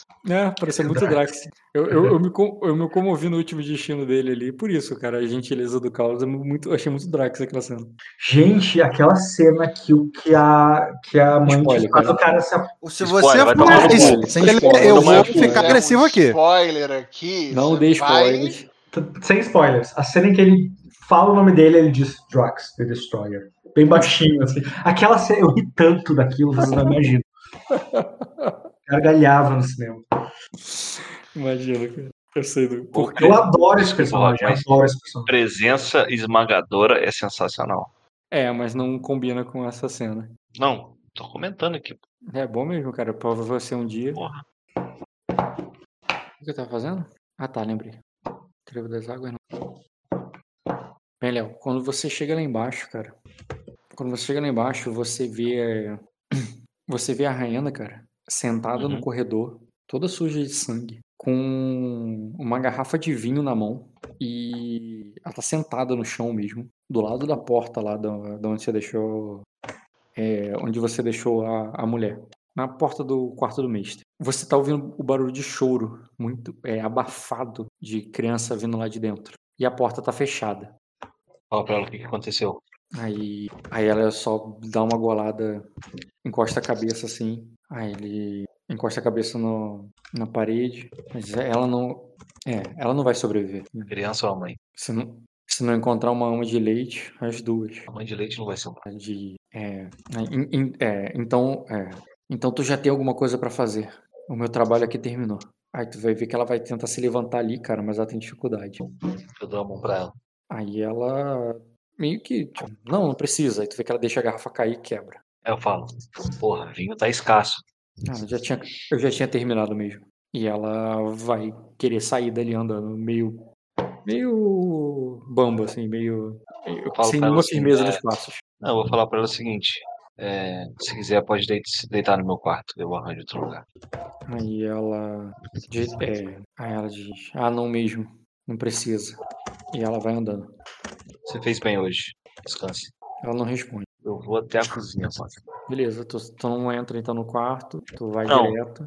Peraí, eu tava dentro do quarto, né? Tô lá de fora, né? Tu tá lá de fora, tu não entrou no quarto. Eu entro no quarto, vou falar com o mestre. Tá, então tu vai, só entra ou tu bate a porta? Eu entro, ó, o Soromo tá bêbado, cara, ele entra. Cara, eu considero que se você tava bêbado, acho que não tá mais considerando tudo que aconteceu. Porra. Deixa que só sobra na hora e vê um dragão. Eu entro, cara, eu entro. Uhum. Caralho, que é o mestre? Mestre não tá em... Ah, já sei, eu acho que ele tá no navio da Azul. A postura tá lá embaixo. Ele tava no navio da Azul. Deixa eu tirar ele daqui. Quando tu chega ali, cara, tá o mestre... fumando ali, cara, do lado da janela. A janela tá aberta e tá molhando ali o quarto, mas ele tá do lado ali com aquele barulho forte de chuva caindo ali do lado dele, molhando um pouco da roupa dele, e aquela poça d'água que tá formando em volta da janela aberta, tá se conectando pra uma poça de sangue que tá no chão. A mulher tá toda ensanguentada ali. E o bebê tá do lado dela. A mão dela ali tá meio que esticada assim pro lado, como quem tá tentando tocar o cesto onde tá a criança. E a criança tá chorando. Eu vou pegar a criança no colo e vou levar até pra mãe ver, assim, quando eu tocar. Ela tá falando alguma coisa? Não consegue falar? Quando tu chega assim, cara, ela parece que ainda tá viva. Mexe ainda a mão, mas não tem forças pra pegar a criança no colo. Mas quando você ajuda... Ela pelo menos toca na criança. Uhum. E talvez esteja tentando falar alguma coisa, mas o barulho do choro da criança não deixa você entender. E o mestre fala... É verdade que Azul está aqui no castelo? Que Lady Azul está aqui no castelo? Fala. Sim. E, desculpa, é verdade que Lady Azul está aqui no castelo. Ele veio com a Lady Azul. A Lady Azul ainda está aqui no castelo? Eu falo. Acredito que sim. Pra onde ela iria? Pra onde mais ela iria nessa chuva? Ela não é... Ela nunca me pareceu do tipo que tinha medo de se molhar. Aí ele se levanta ali, cara, pegando no...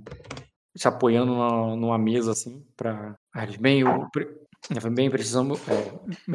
precisamos de arrumar uma... É melhor já procurarmos por uma ama de leite pra criança. Se quiser que ela sobreviva. É uma boa ideia. Eu falo com a mãe assim agora, falo assim, tem um nome. Aí. E ela tá tentando falar, cara. Tu vai. Mas tá muito difícil de ouvir. Tem uma criança chorando na tua frente, tem uma tempestade lá fora e Zedros tá rindo da tua cara. Eu boto a criança de novo no negócio e boto o ouvido bem perto da boca dela, ver se eu ouço. Beleza, cara. Faz um teste de percepção com notar. Seria formidável. A dificuldade não é por causa da altura, porque tu tá bem perto. A dificuldade. É mais por causa que ela tá com um pouco de sangue na boca e tá meio que muito fraca, como quem não tem muito tempo. E você acha, inclusive, tu não tem nem certeza se ela fala teu idioma, porque não importa, né? Ela deve estar falando um nome, ou não. Ela pode estar falando alguma palavra no idioma que tu não sabe. Mas se é um nome, você entende sim, porque tu teve um grau, embora não tenha certeza mesmo se é um nome. Tu ouve ele. Tu ouve algo parecido com Heinz, mas tá, a palavra Samik não subiu ali de quem tá suspirando, sabe? Eu falo com ela assim, então está decidido, esse será seu nome. Então eu viro pra ela e falo assim, vai em paz, cuidarei dele. Se quiser anotar, cara, ela falou algo parecido com isso aqui. Tá bom, vou anotar. Vou adicionar como item. Tem uma aba de anotações, mas tu pode botar na aba de item. E beleza, cara, e o mestre parece que ele tá saindo ali também. Cara, eu vou ficar ali com essa criança no colo, tentar fazer ela parar de chorar. E foda-se, Zedros. Vai tentar fazer ela parar de chorar como, exatamente? Ninar a criança, porra. Vamos ver se ela dorme? Nossa, a criança, é. Beleza, cara. Sei lá. Não importa. Você vai fazer um teste muito difícil pra tu. Seria de quê? Sei lá. Agilidade com empatia. Porra, pode ser empatia com luta. Não. Podia ser sobrevivência, né, Rock? Só sobrevivência pura. Eu gosto de empatia. Sobrevivência com empatia? Não, não é algo muito. Mas teria uma dificuldade bem alta. E... Não é, porque, tipo, só pensar que a mãe não teria sobrevivência pra fazer isso. Teria mais pra, sei lá, agilidade mesmo. Suavidade, destreza pra balançar, ou não faço ideia. Destreza é com atletismo. Não, destreza é com agilidade. Muito difícil? Muito difícil pra tu. É, tu criança, como esperado, ela não vai dormir, ela só vai gritar, mas tu vai perder um tempo nisso. Cara, eu vou pegar um pouquinho de leite pra pôr no dedo assim, enfiar na boca dela. Agora não. Caio. Oi. E aí, cara, vai querer mudar alguma coisa? Não tem como eu mudar de build hoje, não. Mas tu vai... Mas tu tem certeza que tu vai mudar? Ah, ao que tudo indica, eu vou. Beleza. Tá me fazendo mais sentido mudar. Por que tu recapitularia? Oi? Tu recapitularia a partir da onde? Da última sessão eu encontrei com eles, né? Lá fora. Eles tinham acabado de vir do nascimento do dragão. Trouxe eles pra dentro do castelo. Em choque por ter encontrado eles no meio da noite, mas ainda não sabia do dragão. Depois teve a cena lá do quarto deles me contando e deu vendo ali o fogo em forma de carne e osso. Uhum. E entendendo que aquilo ali era a conclusão de algo que foi coletivo e adotando um comportamento de que então coletivo será. E quando o Minor e a Malicene chegaram, antes dos dois chegarem. O Aegon fez todo um discurso das consequências políticas que teria do nascimento disso aí, falou sobre que virida invadiria Sacra, e lembra disso? Uhum.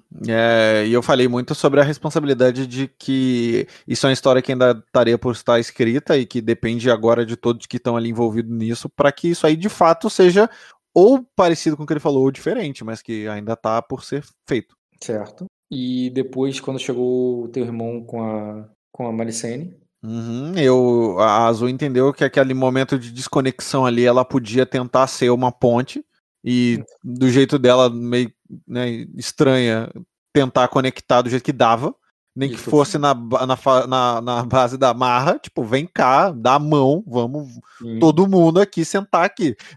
E eu te dei um destino ali ao vivo, porque foi foda. Uhum. E depois disso, você teve uma cena com a Malicene solo, né? Isso, que foi muito dela fazer...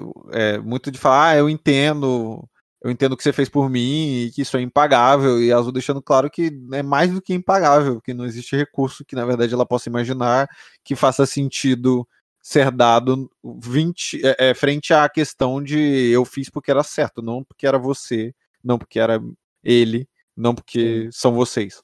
Mas ela tinha deixado claro, expressado como ela queria, tipo, sim, nem se eu desse o reino inteiro não iria pegar, mas não é por isso que eu não quero, né, agradecer vocês e tal, porque ela tá ali numa situação toda de gratidão pra esse momento, assim, tudo pra ela foi muito, ela tá muito feliz, assim, porque, né, a família dela tá reunindo de volta ali, e ela parece estar muito bem-humorada, sim, embora com todo o peso que teve ali pra ela, assim, ela ainda está aliviada, acho que é a melhor palavra, não é humorada, é aliviada.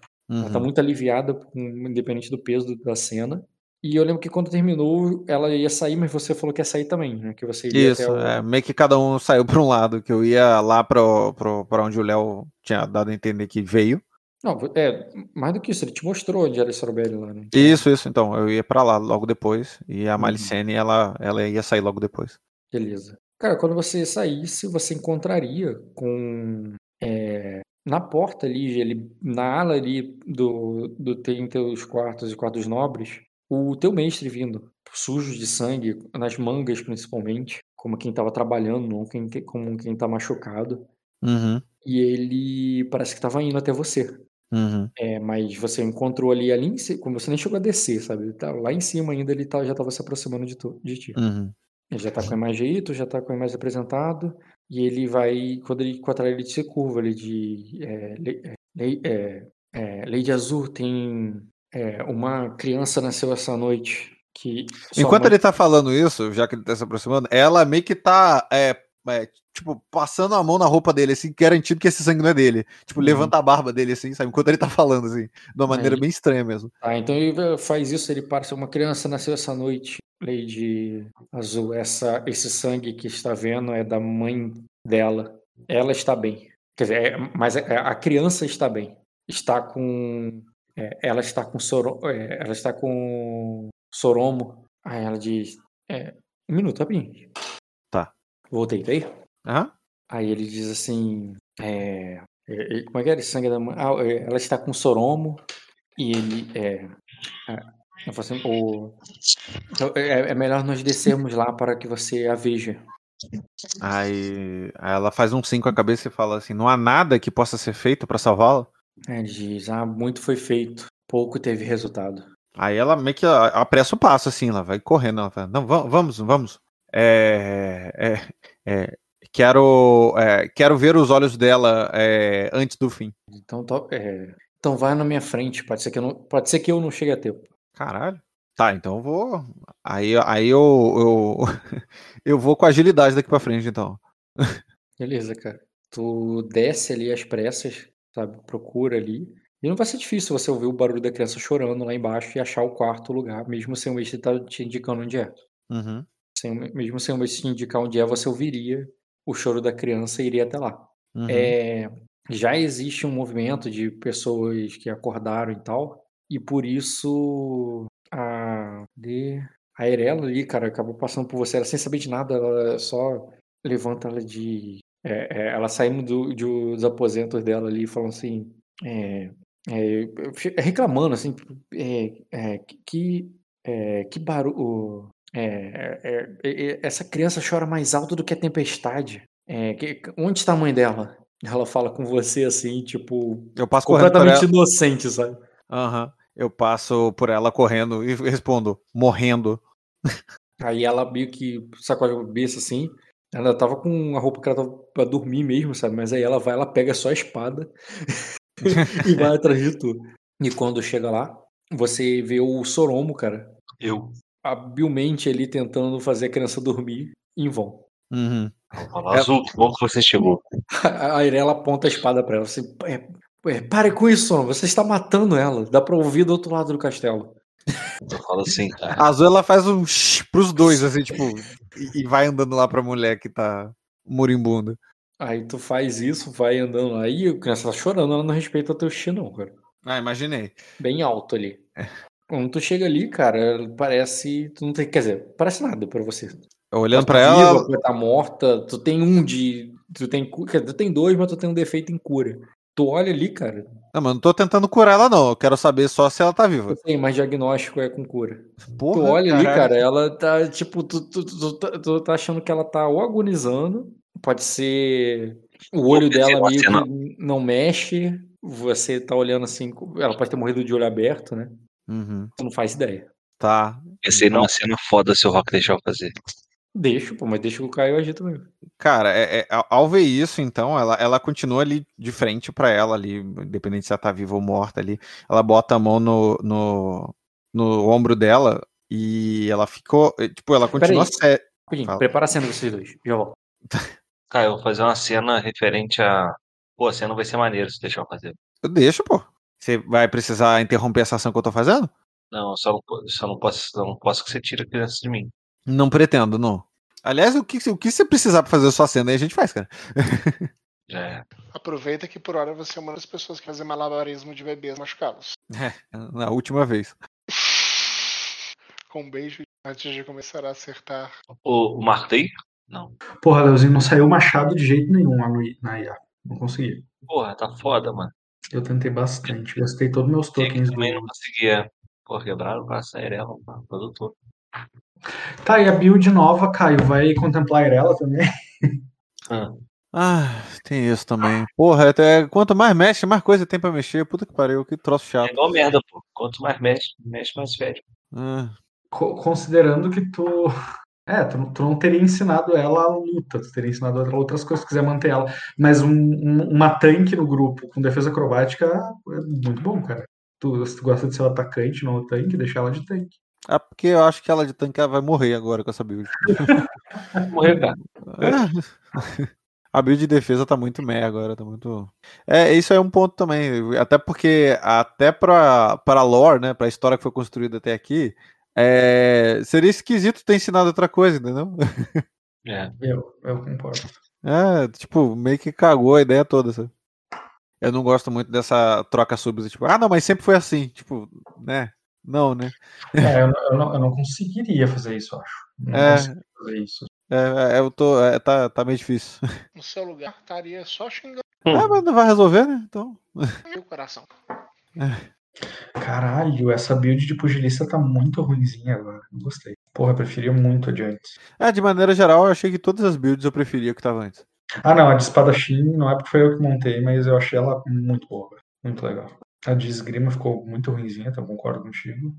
A de contusão tá mais ou menos. A primeira qualidade é ruim, as outras são boas, mas a primeira é bem ruim. Eu queria me manter ainda utilizando a agilidade, por isso que eu tava pensando na lança e no arco, mas a lança... Não sei, não tem tanta agilidade quanto eu gostaria que tivesse. Tem uma única arma que é a lança que bate com agilidade, que é a lança curta. Que meio que quebra a vantagem de ser lanceiro, que é a distância. Não quebra. Ela tem 2 metros de alcance. E as outras? Então, tem lança que é 1 metro só, tem lança que é 2, tem lança que tem duas lanças que são 3 metros. Mas a maioria é 2 metros. A lança curta é 2 metros. Então, com a lança de 3 metros dá pra fazer um controle de batalha e manter a pessoa na distância na qual você ganha distância enquanto você ataca. Um outro tipo diferente de defesa, vamos dizer assim. Não, tem uma lança com alcance 6, cara, que é o pique. Mas assim, tem todos os defeitos possíveis nessa arma. Uhum. E tem a de torneio também. Lança de torneio, lança montada. Eu não queria muito usar arco, não, porque você já usa arco, eu não queria invadir a sua praia, entendeu? Cara, mas eu uso arco muito mais. Eu sei.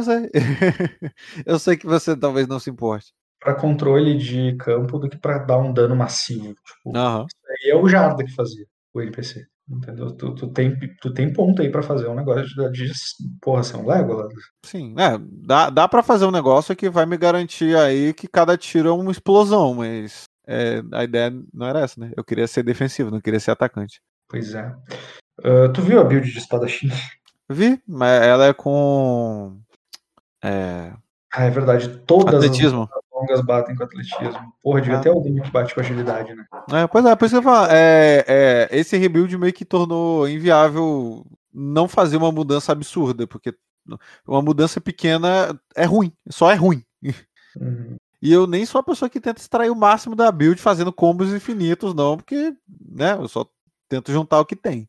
Tanto que eu tenho poucas habilidades que funcionam só pra mim, de fato. E lâmina curta não te interessa. Porque lâmina curta divide muito, né? Pontaria e luta. Pra lâmina curta é preferível arquearia. Porque com arquearia me exponho menos e causo um dano tão estrondoso quanto. Mas inicialmente, se minha ideia fosse fazer dano estrondoso, eu tinha ido pra uma build de atletismo e tinha feito a personagem fortona, musculosa, gigante, igual a do Jean. Poderoso, né? Então, dá pra fazer isso com arco. Tem arcos, se eu não me engano, o arco de osso de dragão, eu acho. Ele adiciona poderoso nos arcos. Uhum.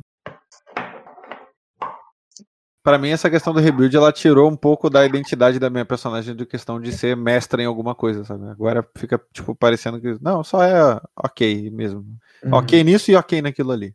Dependendo da ocasião, tu pode até tirar o sangue de herói, eu acho, né? Se tu vai diminuir a tua agilidade. sei. Ah, então, é isso que eu tô falando. É muita coisa que eu tenho que mexer de uma vez, entendeu? Aí é meio que chato, porque a identidade da personagem tava construída em cima da build, não o contrário. E fica muito ruim manter e tentar negociar com o Rock algumas qualidades que atenuem essas mudanças, como eu fiz quando ele mudou o coordenário. É, eu já perguntei algumas, mas ele só leu uma e já falou que não, as outras duas ele não leu ainda e não sei se vai ler também. Quais que são, se tu quiser me mandar aí, eu te ajudo a dar uma polida. Ah, mas dado que eu já vi ali que ficou o esgrimista, também não vai fazer muita diferença. Isso aí eu já tinha pensado ao longo do dia, né? É, acho que não vai fazer muita diferença, não. Acho que vai continuar meio bem ruim. Eu tô tendo uma dificuldade real em achar um jeito de ficar bom do jeito que tá. Não sei se a, tipo, a inexperiência... As proezas acrobáticas e aquele nível absurdo de descer, tu ainda consegue fazer, tu ainda consegue alcançar. É só não atacar. É só ficar pulando mesmo, sem defender, sem nada. Pois é, então talvez pensar em uma contramedida que te permita continuar atacando, sei lá, usar uma premissa de qualidade que te permita atacar sem gastar essa fadiga, talvez. É, eu já perguntei isso quando estava sendo instaurado, mas parece que a ideia do rebuild é justamente deter esse tipo de coisa, aí... Uma progressão de defesa acrobática, eu tinha sugerido, né? Uma progressão de defesa acrobática. Aham, eu preferiria uma build, já que eu não posso fazer esgrimista, então vou uma build toda pra defesa acrobática. Defesa acrobática 2, 3, 4, 5. Vamos ver. Do jeito que tá, eu acho que seria preferível criar algo novo, mais próximo de uma característica defensiva, do que utilizar da maioria das coisas que já tem, entendeu? Preferia ser um lutador de um estilo que eu inventei, do que, sabe? Uhum. É uma possibilidade também. Voltei, cara, tá aí? Léo, tá aí? Tô aqui. Sim, senhor. Nem lembro onde estava sendo, a gente continua aí. Tava no quarto. Porra, ô, Léo, minha mãe tá lá em Belo Horizonte, tá ligado, né? Sim. Aí a do Carmo tá cuidando da minha avó. Sim, minha mãe tá lá também. Então, aí do nada eu recebo um áudio da do Carmo, essa hora, tipo, nunca ela manda mensagem pra mim. Eu tomei um susto, cara. Porra, lógico. Mas não, era... Liguei pra lá, tudo bem. Só minha avó querendo organizar tudo. Achando que ninguém fez nada pra amanhã, entendeu? Porque não vai ter comida, ninguém vai fazer churrasco. Amanhã não, pra domingo. Eu vou estar lá domingo, cara. Eu também vou estar lá, tá tudo certo. A minha avó quer organizar tudo, entendeu? Entendi. Mas é isso. Vamos lá. Léo e cara, continua sendo aí. Cara, o Soromo tá um pouco desesperado com essa criança chorando, mano. O que acontece? Nesse momento, ele lembra da família dele, tá ligado? Essa criança ali e tal, ele lembra da família dele. Ele lembra de uma música que a mãe dele cantava pra ele quando ele era criancinha, assim, bebê. E ele vai começar a cantar essa música pra essa criança parar de chorar. Beleza, cara. Você pode tanto rolar um teste de memória pra tentar melhorar o teste que você rolou, que realmente você não ficou muito longe de passar, ou tu pode usar o queimar um destino pra ter o personagem história a teu favor aí. Queimar ou usar? Não, pô, vou queimar não. Vou rolar um teste de memória aqui. Qual a dificuldade você quer? Bem, mesmo que o tamanho tivesse essa relação contigo, não acho que é algo que o homo teria tão guardado ali. Você não sabe, justamente o contrário. Porque isso tem muito tempo. Faz um teste formidável de memória. Por um, não deu. Por um. Então, não é uma falha crítica no sentido que você acha que não, mas você sabe que ela cantava, você não lembra da música, e o máximo que você consegue é meio que cantarolar como você já estava fazendo, tentando imitar, mas você não... O teste de memória não era pra buffar o teste que eu vou fazer agora? Isso, mas como falho outro, não tem buff pro teste. Tá. Entendeu? O máximo que você faz é cantarolar uma coisa que você acha que é. Que talvez esteja certo, né? No seu subconsciente. Né? Você nem lembra como é que é a letra, entendeu? Da música. Só faz um com a boca. Tá. Se eu não conseguir, eu tenho um plano B, ó. Fica tranquilo. Destino. Hã? Não, pô. Destino não. E Caio, você chegou perto da mulher. Você cara, não vai deixar eu rolar. Não é pra eu rolar o outro negócio, não, ó. Era pra bufar o teste anterior, que foi bem perto, mas não foi. Ah, pra bufar o anterior. Uhum. Entendi, achei que você ia deixar o rolar de novo. Não, se não mudar tudo. Entendi. E aí, o Caio, você tá ali, cara, olhando pra mãe, desfalecida, provavelmente morta. Uhum. Mas você nem isso tem certeza. Mas pelo que o Mestre falou, deve estar mesmo. Uhum. Diz aí. A Azul, ela se aproxima dela, sem ter certeza se ela morreu ou não. Pega a mão dela ali. Meio que ajoelha na frente dela, assim, e fala baixo mesmo, meio que num tom até que parece uma prece mesmo, não sendo. Aí ela fala, uma nova vida chega ao preço que outra se vai. Eu lamento ter falhado contigo, irmã. e não ter conseguido estender a você a liberdade que ofereço aos meus, ainda que não lhe conhecesse. Vá com a liberdade que só a morte poderia prover, e saiba que lutou como podia, ao seu melhor. Aí ela olha pro bebê chorando lá, maluco, lá no colo do Soromo, e fala assim, e esta luta você venceu. E aí ela ainda segurando a mão dela assim, ela abaixa, ela tá ajoelhada, né, de frente ao corpo desfalecido da mulher ali, ela abaixa a cabeça assim, de maneira que o cabelo cai sobre o rosto dela assim, e ela vai ficar ali com a cabeça abaixada um tempo ainda assim. Beleza, cara, e tu só continua tentando ali, né, Léo, fazer a criança dormir? Não, cara, a criança não parou de chorar até agora, né? Cara, não tem muito tempo. Eu vou fazer o contrário, não vou tentar acalmar, não. Eu vou fazer... Vou começar a chorar. Gritar com ela. Os caras dela assim, tá vendo como é que isso é uma merda? Aí a Arela fala assim, Soromo, larga essa criança, coloca ela no cesto pelos deuses. Eu olho pra ela e falo assim, não. E continuo com a criança no colo. Cara, ela vai embora. Foda-se. E, cara, tá irritante ali Caio, ali de azul, cara, tô ouvindo aquele barulho de choro alto, o Soromo gritando também, e aquilo tá, e tipo, um deles ali respeitando o silêncio ali, a liberdade da morte daquela mulher que tá ali na tua frente, e o que tu faz? Cara, a azul, a impressão que bate o olho na cara dela é que ela desligou, cara. Cansada de toda esse excesso de informação que tem acontecido nos últimos tempos ali, e se sentindo verdadeiramente falhado com essa mulher que ela não conheceu, mas que ela sente ali, até porque ela viu no Mestre ali ensanguentado, que algo poderia ter sido feito se há tempo. Ela levanta ali do jeito que ela tá, ainda com a cabeça baixa ali, com o cabelo na frente do rosto ali, e ela vai andando assim, que meio não é um passo comum, assim, sabe? É quem vagueia, assim, sabe? Em direção à saída do quarto ali. Ela abre a porta ali e ela vai indo sem rumo, assim, sabe? Uhum. Beleza, cara. Você tá presenciando alguém que teve um burnout ali. Você sai ali meio que sem rumo. Soromo tentando fazer a criança chorar parar, mas ela não para. E quando tu vai andando pelos corredores, cara, tu vai vendo que outras pessoas, assim como a Arela, saíram do quarto. Algumas estão se perguntando o que tá acontecendo, entendeu? Uhum. Até que tu vê ali que do nada abre a porta do teu lado, alguém dá um gritão assim, tipo, alguém faz essa criança parar de chorar. Como quem tivesse com ansiedade. Quando tu vê, cara, aquele grito ali, cara, o Drocan. Que não tá desse jeito, ele tá ali sem a camisa, só com a roupa de baixo ali, como quem saiu da cama agora e deu um grito, sabe? Tipo. Uhum. E alguém faz essa criança parar de chorar. Aí ele te vê, se ele para. Lady Azul, tipo, ele não, ele deu um grito no teu lado, no teu ouvido, tá ligado? Depois ele percebe o que fez, você voltou. Ela ainda é com a cabeça baixa, assim, ela vira na direção dele, mas cheio de cabelo no rosto, assim, porque tá tudo desgrenhado, assim. Uhum. Aí ela bota a mão no ombro dele, assim, dá 2 tapinhas, assim, com a mão, assim, e continua vagueando pra frente, assim. Faz uma percepção com notar, cara. Seria... Difícil. Percepção.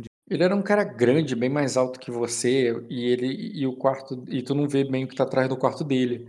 Mas parece que tinha alguém com ele, alguém na cama. Uhum.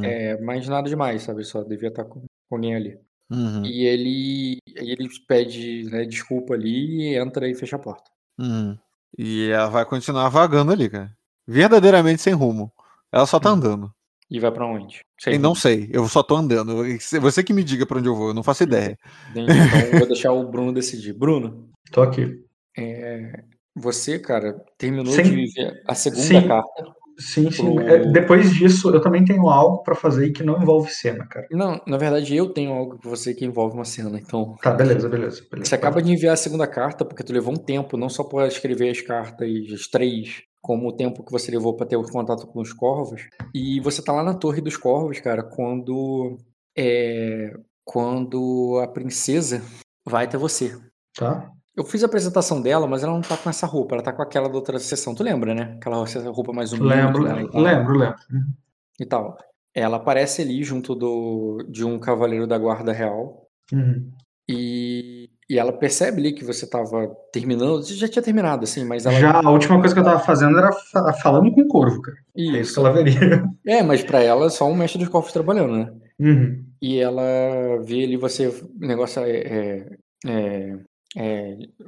desculpe, Mestre dos Corvos, eu está ocupado agora? Eu falo... surpreso, assim, eu olho pra ela assim... cara, tipo, o meu personagem instintivamente ele ajusta a postura, embora ele tenha aquela opinião dele em relação à nobreza. Tipo, não é a Ayla que é a amiga dele, é a princesa de Sacra, sabe? É assustador, digamos assim.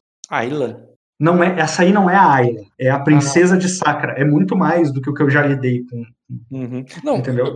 Eu quero te lembrar que, embora você tenha visto ela armadurada como uma princesa de Sacra, quando ela foi lá na Pedra da Lua e tal, não é o semblante dela agora, entendi. Não é a... E outra, você viu meio que de longe, você não interagiu diretamente com ela naquela época. Uhum. E agora, e era uma coisa pública, um evento com muito... Aí você tá vendo ela como se fosse na intimidade, igual a Ayla. Você viu a Ayla na intimidade, no quarto dela e tal. É como se você estivesse na intimidade dessa mulher que você já tinha visto de longe na rua, quando ela tá trabalhando como monarca. Mas agora ela não tá sorrindo e acenando pro público, ela tá aparentemente bem à vontade em casa, sabe? Sim, você não... o que eu quis descrever é que eu fiquei surpreso dela ir até mim, entendeu? Tipo... Uhum.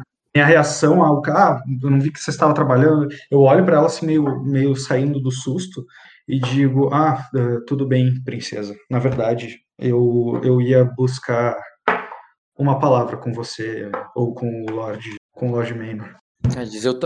Eu também, eu não vim aqui, eu não subi o Corvinal para enviar nenhuma mensagem. Eu vim aqui para agradecê-lo pelo que fez. Tá, peraí. Eu tenho algo escrito sobre isso. Eu vou ficar com alguns segundos em silêncio e falar assim, eles não sabem que o Aegon está aqui. Falo como se eu estivesse continuando uma conversa, assim, sabe? É bem da reticência pra frente, assim. Eles não sabem que o Aegon está aqui. Ele ainda está, aos olhos do Dragão Verde, ele ainda está perdido por aí. Provavelmente nas mãos do Jay Morgan. Aí ela diz assim, foi o Lorde Silveraná que o enviou? Eu vou falar. Ou seja, você não fazia parte das Sorobelli quando as levei a pedra da lua. Eu me lembraria do... As levei é foda, né? Eu que levei ela... Aí, assim, ela, eu me lembraria, e ela faz menção ali, cara, teu tigre e teu lobo que estão deitados ali esperando, sabe? Não entendi, repete o que ela falou? Eu me lembraria, e quando ela fala isso, tu vê que ela faz menção teu tigre e o lobo que estão te esperando ali. Sim. Eu me lembraria se você tivesse um navio comigo. Cara, eu vou dizer assim, não. O Silveraná, na verdade, nunca disse a eles o que eu estava indo fazer em Arden. O que eu planejei com a Lei de Azul, porque me afeiçoei muito ao seu filho, enquanto ele esteve em Pedra da Lua. Ele e Meigel, que é o meu filho, se tornaram grandes amigos. E Aegon precisava de ajuda. Ele podia me contatar, e ele me pediu ajuda. E eu decidi por ajudá-lo. Claro, a Azul é tia de Aegon. Ela é tia de Aegon. Faz sentido que tenha sido ela que tenha te convocado. Eu vou sorrir ali. Eu entendi a forma como ela está conduzindo. Fala assim: Azul não sabia. Azul não sabia que Aegon precisava dela. Na verdade, foi eu que a convoquei. E ela veio em meu auxílio. Aí ela meio que... Tu parece que surpreende ela. Ela dobra as sobrancelhas, assim, como eu não esperava. Assim, como isso aconteceu? Cara, eu termino. Tipo, eu termino de organizar os objetos com os quais eu tava lidando ali, guardar enquanto eu falo com a princesa, tá? Mas nessa hora, tipo, eu paro tudo, tipo, e 100% de atenção a ela, assim. Eu digo assim, talvez seja mais fácil explicar isso com o Aegon junto. Se eu lhe explicasse os nossos métodos, talvez você não fosse acreditar em mim. Ela diz assim, tudo bem, eu não preciso saber como você fez, só por quê. Ele... Ela espera, se você não for falar nada, ela... Não, eu vou falar. Ela quer entender por que alguém faria algo pelo Aegon e não tem nada a ver com Sacra, que é de longe, que eu entendi. Não foi Azul que te chamou pra fazer. Por que você resolveu ir lá atrás dele, entendeu? Uhum. Se você não foi enviado em missão, por que você espontaneamente fez isso, entendeu? Sim. Porque ela foi aí pra gente te agradecer como um autor, né, como um cavaleiro que foi, mas ela não achou que você era o mentor da coisa toda, entendeu? Sim, sim. E eu vou dar um suspiro ali, sabe? Como quem reflete mesmo antes de falar as coisas. Mas eu entendi a dúvida dela bem agora. E eu vou dizer assim, ele representa a semente dourada, como eu carinhosamente costumo chamá-lo. Ele é uma criança única, mas não porque nasceu no berço de ouro de Sacra. Aegon tem um coração puro e bom, e ele será um governante um dia. Aliado a isso, ele tem uma mente extremamente aguçada, muito mais do que a de qualquer outra criança que eu tenha conhecido. A nossa aproximação no berço do dragão foi muito espontânea, princesa. Eu estava lá, eu sou um aliado da casa e estava lá a serviços da Lady Ayla Silveraná. E quando o Aegon chegou, ele, como eu disse antes, ele e o meu filho se aproximaram, e consequentemente houve uma aproximação indireta comigo. Aegon sempre demonstrou interesse pela minha história e pela história de minha família, e quando compartilhávamos esse tipo de...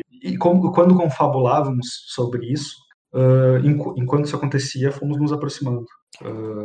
E eu deixo um espaço. Se ela quer, ela pode interromper, porque é como se eu estivesse parando para pensar um pouco mais. Assim. Sim. E, cara, surpreendentemente, ela não te pergunta mais sobre isso. Ela só olha pro lado e diz: "Ah, então aquele é seu filho?"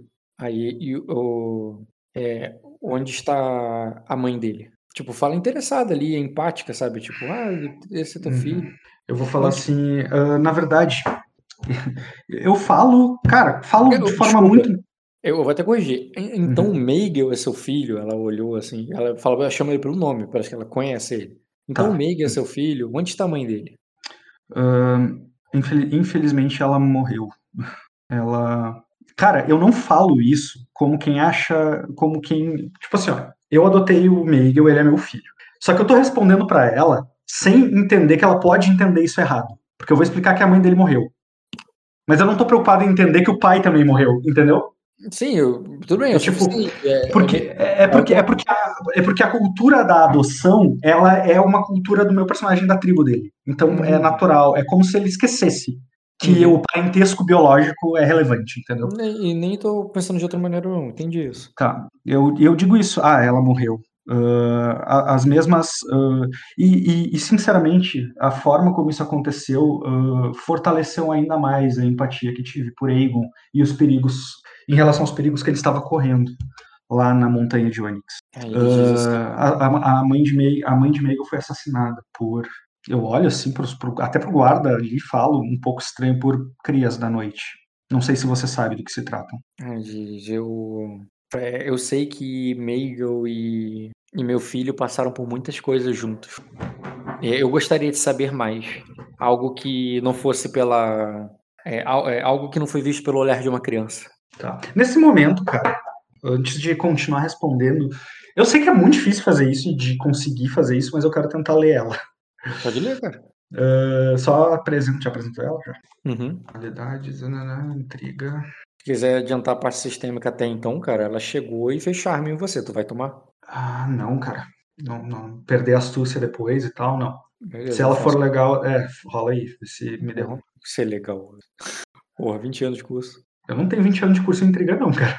Não, cara, se ela for legal, o quê? Ela foi legal. Se ela for legal até o fim da conversa, eu melhoro a minha postura com ela. Mas não, porque ela me deu charme. Entendeu? É isso que eu ia dizer. Né? Maelessa. Nossa senhora, é complexo esse nome, né? Maelessa. Eu não tinha ela aqui no LinkedIn. Ela também não te tinha. Primeira vez pra todo mundo aqui. Eu tenho... cara, eu já vi ela antes. Inclusive, já li ela antes lá no Silveronar. Eu quero memória pra esse teste. Você está... amigável a ela, né? Não sei por que eu estaria. Porque só pelo basicão, assim? É, pelo Basicão ela teria pelo... Cadê?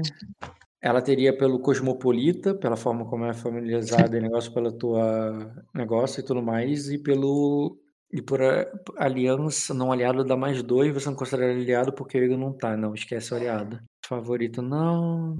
Cara, eu acho que uma fase. Eu acharia justo uma fase. É a fase, é. Eu pensei que era 2 níveis, mas é um nível só. É só o do Cosmopolita que ela ganharia. Uhum. Me dá dificuldade de memória pra leitura. É, peraí. É muita audácia minha querer fazer intriga com a Malicene. Eu tô vendo isso. eu tô vendo isso. Tô deixando ainda. Porra, perdendo tempo de sessão aqui. Como ela ganha iniciativa, vou chegar com ela chileno. Ela tem um dado extra durante toda a intriga. Uhum. E caralho! Ela vai tacar mais o 2B do Cosmopolita. E ela vai fazer um charme. Charme com 2B do Cosmopolita. Mas se a primeira turno dela foi ler, eu posso considerar que meus próximos foram rebater. Eu só parei pra ela agora. Ela bate 24. Calma, ela não bate 24. Acabei de te dizer. Se o primeiro turno dela foi me ler, eu quero rebater os próximos. Ela vai bater contra a minha defesa. Não, você não pode rebater se você não interpretou um rebater. Eu interpretei. Ela chegou sendo legal e eu, tipo, mudei. Tipo, o Aegon tá bem, ele não tá... Ninguém tá vendo ele. Tipo assim, tá vendo ele. A Arden não acha que ele tá aqui, então ele tá seguro. Eu tipo, meio que mudei ali o tópico. Eu não respondi a gracinha dela. Mas isso não rebate. Entendeu? O que é rebater? Rebater num tom de charme? O que é rebater? Você não...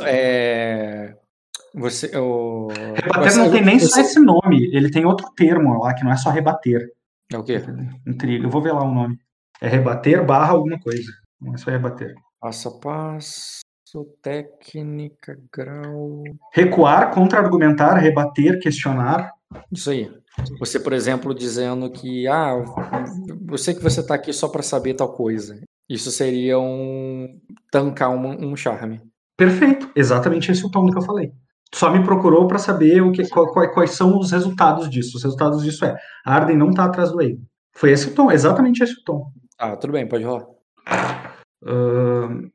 Aí tu vai ter que considerar esse resultado contra o resultado novo que eu tirar, né? Pode rolar. Tudo bem, então foi esse o tom quando você falou.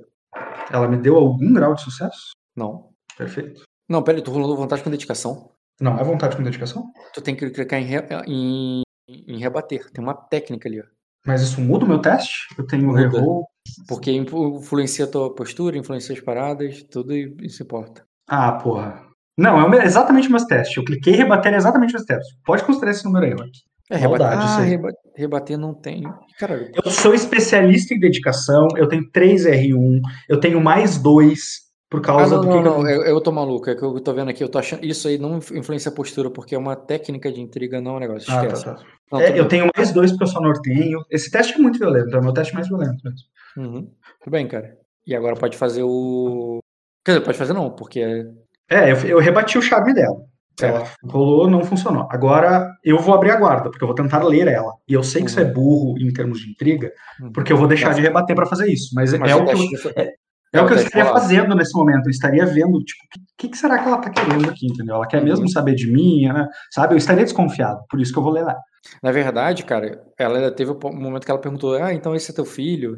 E você falou assim, não, a mãe dela tava morta. A mãe dela, isso aí é outro turno. E o Aegon, então o Aegon é seu filho. Isso, ela fez gracejos e eu respondi isso com funebremente. Ela morreu por vampiros. Isso não poderia ser outro rebater?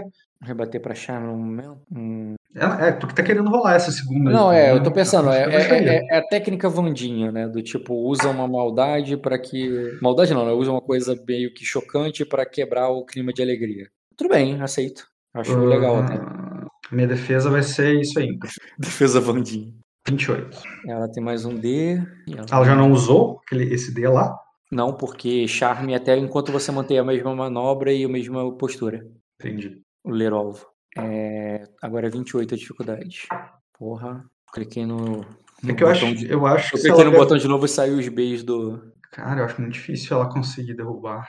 Ela tirou 3 graus, porque ela tirou 10 a mais que você. Então ela não tirou 4 como tá ali. Uhum. Na verdade, ela tem um grau a menos que dá 18. Você tem 18, exatamente o que eu tenho. A tua postura que vai tancar. Você vai ficar com 3 com postura. Tudo bem. Aí você lê ela agora. Eu quero a memória pra isso. Eu tinha pedido. Sim, pode rolar. Qual é a memória? Cara, não considero que é algo que você guarda no coração, porque... Por mais não, mas é recente. Não, mas é bem recente, né? Ler nobres é bem guardável, cara. Não pra você. Principalmente pra mim. Eu tô sempre desconfiado do nobre. Logo, eu vou estar sempre muito mais atento ao nobre. Não é como se eu ignorasse os nobres, não é assim. É mais uma questão de cuidar, assim, de observar, de estar sempre cauteloso em relação a eles. Não, eu não digo isso que você não estava cauteloso naquele momento, mas por não ter sido uma situação na qual ela foi ameaçadora a você, tudo bem. É uma coisa esquecível, entendeu? Sim, aceito esse argumento aí. Qual a dificuldade que tu declara pra isso? Difícil? A memória seria difícil. Ah, bem ruim esse dado, né? Vai. É um B extra pra ler ela. Que não vai dar merda nenhuma, porque eu rolo só 4 dados pra isso. Pode, ó. Pelo menos não foi crítica a falha. Mas vamos continuar. A última coisa foi ela que me fez uma pergunta, né? E eu li ela antes de responder, correto? Quero saber mais, me conte e tal. Na verdade ela perguntou, ela falou assim, teu filho e tal, aí você virou e perguntou, falou que a mãe dela morreu, aí foi morta pelas crias da noite, ela falou assim, sim, aí ela te perguntou, como é que é o nome? Eu gostaria de saber algo que não seja, sabe, pelos olhos de uma criança, e falando meio que, tipo, tentando mostrar que confio em você não é bem a palavra. É que ela quer ouvir o que eu quero dizer. Ela acha que o que você vai dizer é mais confiável. Não que ela confie em você, mas o que você vai falar é mais confiável de ser mais próximo da realidade. É nesse tom que ela te faz a pergunta. Mas não vou rolar teste agora não, só faz a interpretação. Tranquilo, não, a minha interpretação vai ser a seguinte. Peraí, já que a gente pausou pro sistema, deixa eu pegar um pedaço ali rapidinho e já volto. Tá, dei até uma cochiladinha que não tem certeza de bom. Tô falando com a tua mãe, cara. Ela vem me procurar. Toma cuidado, Bruno. Por enquanto é só charme que ela tá mandando. Tá querendo saber o que aconteceu. Falar que você iniciou uma batalha social com ela, você não fala, né? Pode responder, cara. Eu não iniciei uma batalha social com ela, cara. Ela iniciou, ela veio até mim. O ele tá querendo não jogar mesmo, né? Ele tá torcendo pros não. Ou não, sabe que precisa do sim, né? Não é não. Não é sim. Tá ligado? Tá inventando essa parada, né? Vai, Bruno. Eu vou falar assim, eu posso lhe contar, eu posso lhe descrever toda a jornada que envolveu a mim e o Aegon, princesa, é claro. Mas eu gostaria de interpor algo antes disso. Eu mesmo iria procurar vocês para isso, mas já que você veio até aqui, eu gostaria de fazer isso antes de lhe contar o que você me perguntou. E sim, se ela não se opõe, se ela espera, só eu continuo. Vai falando. Eu digo assim, só um pouquinho. Eu não fiz. Eu imagino que você deve estar pensando que, mesmo diante do que eu lhe disse, que eu busco uma recompensa por ter feito isso por Aegon. Cara, eu te interrompei. Não. Eu não acho que você quer. Eu não acho que é isso que você quer. Eu pude ver nas palavras do próprio Aegon como ele confia e quer estar perto de você. E por isso, Svein, mesmo que você não queira, saiba que é minha vontade, é meu desejo, te retribuir de alguma forma. E não veja isso como... e tente não ver isso de outra forma, senão o mínimo que uma mãe faria. Você sempre terá um lugar... para mim, você sempre terá um lugar em meu reino. E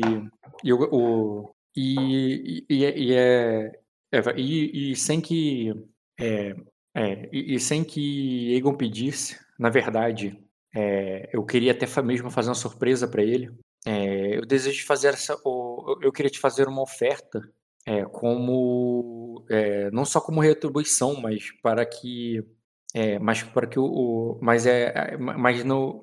nada mais do que o meu filho mesmo faria por você, se pudesse. Eu aguardo, cara. Eu ia continuar. Tem um papo sobre isso, mas já que ela tá ofertando, deixa ela falar primeiro. Eu só faço que sim, assim, como quem tá ouvindo ali. Tá? Tu pondera ali. E ela diz assim, bem, o seu filho também precisa de uma casa e de uma mãe que foi tirado dele pelos mesmos inimigos que queriam mal do meu filho. Eu posso protegê-los. Eu posso te dar o poder para que você possa protegê-los. E não é... E pouco me importa que... se você não... E pouco importa se você não tiver um nome para manter... pouco me importa se você não tiver um nome para ostentar o que eu gostaria de lhe dar. Eu posso te dar um nome também. Eu posso te dar uma casa eu quero te dar uma casa para o seu filho e para que ele também possa crescer próximo do meu, já que você sabe muito bem como eles gostariam disso. Cara, eu meio que prevendo ali a rota que ela tá tomando ali, eu digo assim, embora você provavelmente não conheça a princesa, eu tenho um nome. Ele foi esquecido há alguns séculos nas páginas da história, mas ele existe. Ela fica curiosa, mas ela não, se você parar de falar, ela vai perguntar, mas continua falando. Eu falo, eu sou um remanescente da antiga Casa Bloodguard. E caso você não saiba, meus ancestrais, embora nortenhos de Ningguan, criaram um vínculo místico com os dragões de Arden, que eu mesmo desconhecia até chegar em Pedra da Lua. Por destino ou acaso, eu cheguei lá e fui abraçado por aquela família, onde eu desenvolvi muitas das habilidades, eu falo assim, dando uma aspa nas habilidades, sabe? Uhum. Lá eu desenvolvi as habilidades que me legaram a capacidade de salvar o seu filho. Mais outrora, os Bloodguard também foram conhecidos na história por terem um vínculo muito particular com esse mundo, embora quase invisível à maioria das pessoas. Muitas vezes porque não querem e muitas porque não podem enxergar isso. Mas para com os dragões, esse vínculo se provou útil na doma deles. E um ou outro segredo sobre esses animais que vão além das minhas capacidades atuais, embora eu ache que elas sejam inatas a mim através de meu sangue. Aí ela vai dizer bem tudo. Agora essa história está fazendo ainda mais sentido para mim. Vejo que não foi somente... foi muito mais do que um vínculo que se formou entre meu filho e você. Mais uma obra do destino. Maino, se estivesse aqui, certamente diria que que foi o desígnio dos deuses. Eu concordo ali. Eu concordo ali até dando um alívio no tom, sabe? Tipo, um sorriso e digo, ele diria isso mesmo. Aí ela diz assim... Então, considere que as terras e a casa que eu lhe darei,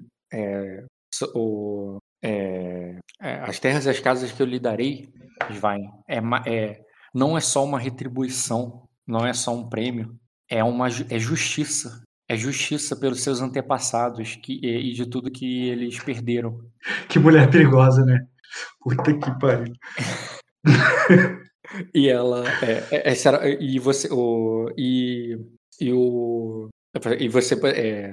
Você ia se empoderar, continuar o legado deles da onde parou. Você e sua família. Eu posso falar? Em algum momento eu vou querer falar, assim, se ela der uma pausa, eu vou... Você entendeu, quando ela falou sua família, ela fez uma menção ali com o teu filho ali. Ela não sabe do... Ela não sabe do Gaelite, eu sei. Eu entendi que ela entendeu outras coisas, eu entendi. Mas acaba que pra você, quando ela fala isso, né, pela força que ela tá falando ali, você visualiza isso, assim, você visualiza a sua família e eles, por mais que ela não esteja falando do Gaelite também. Por inocência, né, não por maldade. Eu falo assim, a sua oferta é muito generosa. Eu sei que qualquer outro na minha posição faria atrocidades por tal oferta. Mas existem elementos nela, princesa, sobre os quais eu preciso pensar. São questões bastante particulares, eu preciso levar isso para minha família. Gostaria desse prazo, gostaria desse tempo. Durante esse tempo, eu tenho um favor a lhe pedir, certamente muito menos custoso do que tudo que está me oferecendo. Como eu já disse, como você sabe, o meu filho, ele se tornou um grande amigo da solitária vida que o Aegon costumava levar. Se eu e minha família formos abrigados aqui pelo Principado durante a tempestade, eu lhe asseguro de que a minha presença pode ser muito útil, não apenas ao Aegon. Aí eu olho pro Corvo assim, como que, tipo, pô, eu acabei de te dar uma informação lá de Arden, sabe? Uhum. Eu tenho testemunhas das minhas habilidades entre a Sorobelli e até mesmo o Diego, de pessoas que você estima muito. Eu me sinto seguro em dizer também que ninguém em Sacra, talvez até mesmo no mundo inteiro, princesa, seria tão eficiente quanto eu em encontrar o seu filho onde quer que ele estiver, em qualquer que fosse a circunstância. Eu sei o quão seria vantajoso para você como mãe, que nós fôssemos amigos, eu falo assim, que eu e você fôssemos amigos. Isso não só faria bem para você, como para mim e pro Igor. Tá. Assim, só para caso isso seja, acho que nem vai ser, né? Mas caso seja sistematizado, isso aí teve 2 tons para mim e eu quero ter certeza qual você queria. Sim. Deixa eu só ver se tem alguma coisa... Era num tom mais defensivo, no sentido que você acha que ela já sabia e você tá meio que botando que ela só tá falando por causa disso, tipo a questão lá dos corvos lá que você usou para se defender, ou você tá realmente colocando na mesa, informativo para ela, como se você estivesse negociando, não é bem a palavra, mas você estivesse se apresentando para ela. Isso, eu tô apresentando os meus serviços para ela como um informante, como um guardião pro Aegon, como... O que eu quero de você, até que eu pense na sua oferta, eu quero a proteção aqui do castelo, eu quero que eu e a minha família estejamos abrigados por você. Entendeu? Sim, não, entendi. Eu só queria dizer se era um tom ou outro, mas eu entendo que é o tom de você não sabe, mas eu tenho isso aqui, então ok, já era só isso que eu queria saber. É porque poderia ter em 2 sentidos o que você falou. Eu não entendi o outro sentido, que sentido que poderia ter interpretado, que é diferente desse. É porque até então você está fazendo uma intriga defensiva. Até então você está fazendo uma intriga de... usando vontade com dedicação para mostrar assim, ela não está fazendo charme mesmo, na verdade ela quer alguma coisa. E isso que você falou poderia ter sido nesse tom, poderia ter sido no tom de você só tá fazendo isso porque eu sou muito bom, tá ligado? Eu sou o melhor do mundo que eu faço e você me quer por perto porque eu vou ser útil, então você vai tancar o charme de alguma forma, entendeu? Eu pensei que era nesse sentido, mas não é. Não. É mais do tipo assim, ó, obrigado pela nova proposta, mas eu preciso pensar nisso. Enquanto eu penso nisso, tu pode me estender o teu abrigo? Eu quero ficar aqui com a minha família perto do Aegon e sendo o que eu sou pro Aegon, seja lá o que for, enquanto existe essa tempestade. Essa tempestade aí, infelizmente, vai prender nós aqui. Vamos ser amigos? Entendeu? Não, claro, ela vai consentir nesse ponto. Aí agora eu quero ver só contigo essa parte sistêmica aí, pra até eu possa voltar sendo pra eles. Ou não, né? Depende do que tu vai fazer. Se você falar que vai até eles... com certeza eu vou até eles depois de falar com ela. Mas deixa eu sistematizar. Ou não, né? Se você não... você entendeu a intriga que ela fez em você. Ela concluiu o charme, ela fez outra rolada de charme lá depois. E depois... Rolou? Eu sei, eu tô falando. Porque não precisa. Porque não precisa. Né? Eu tô com 3 de compostura. Isso, tá. Ela fez um charme contigo ali depois. E depois que você falou que ela te deu o convencimento, ela tava convencendo, ela fez um convencer e ela fez um provocar. Os dois no sentido de... Cara, não teve tanta intriga assim, eu falei muito mais do que ela. Não, teve 2, foi o convencer do o filho precisa de uma casa e um negócio, de depois de tudo que ele passou, o inimigo do meu inimigo é meu amigo, esse foi o convencer, e o provocar depois foi os teus antepassados de ter a justiça e não sei o que, foram essas 2. Tá, tudo bem, mas esse aí dos meus antepassados terem justiça, eu posso interpretar como eu quiser. Né? Sim, mas a questão, o efeito dela... Não é que você vai achar que os antepassados... Meio que é uma intriga que eu já tinha, entendeu? Sim. Por isso que eu tô perguntando, quer que eu role ou tu vai aceitar a intriga? Porque você pediu pra ela, tenta entender, você pediu pra ela que falou que ia conversar com eles. Eu aceito não rolar intriga se você quiser um meio termo. O que é o meio termo? O teu personagem, ele tá convencido, porém, ele não vai decidir por eles. Você tá convencido e você vai pra lá com uma intriga de pô, é uma boa, mas você não quer falar sim pra ela só porque você quer primeiro que eles falem sim também.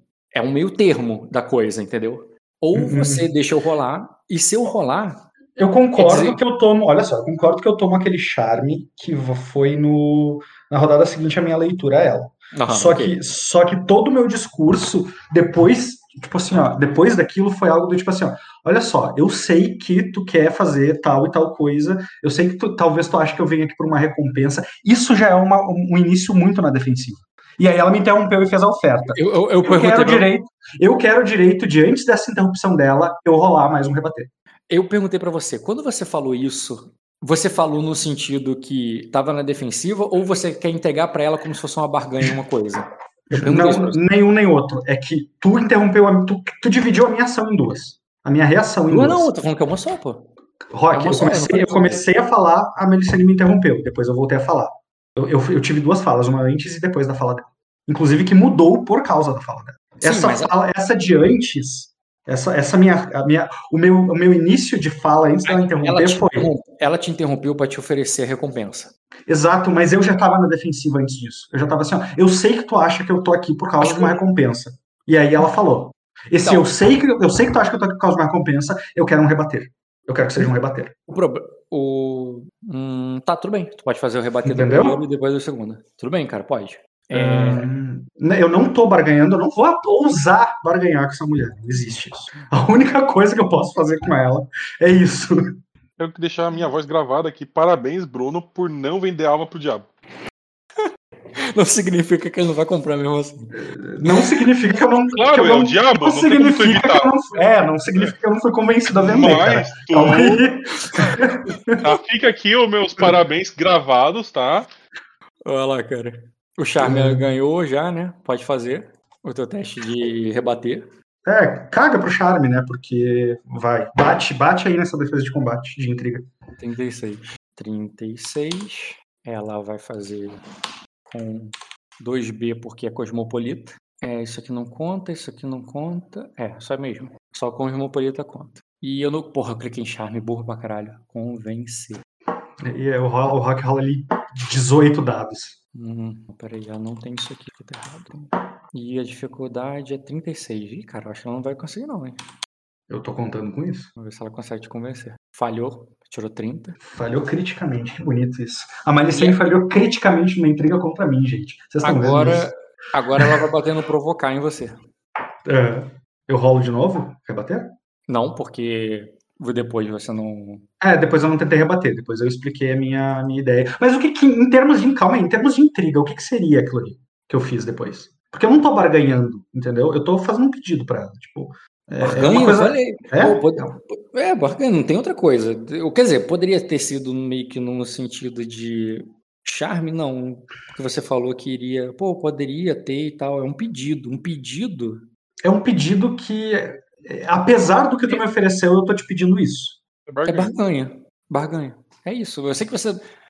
Porque foi uma barganha educada, cara. Não foi uma barganha profissional. Você foi uma barganha mercenária. Não foi mercenária, mas foi uma barganha. Tá, mas vamos definir. Ó, ela não me convenceu, mas ela me provocou. Ela me provocou ao quê agora? Especificamente. Eu posso gastar frustração ainda, mas... É justiça com seus ancestrais aceitar isso. É uma questão da tua família, dos teus antepassados, você aceitar esse presente. Aceitar esse presente ou reerguer o nome da minha família? Não, aceitar ter a tua casa, continuar o legado, aceitar o que ela tá te oferecendo.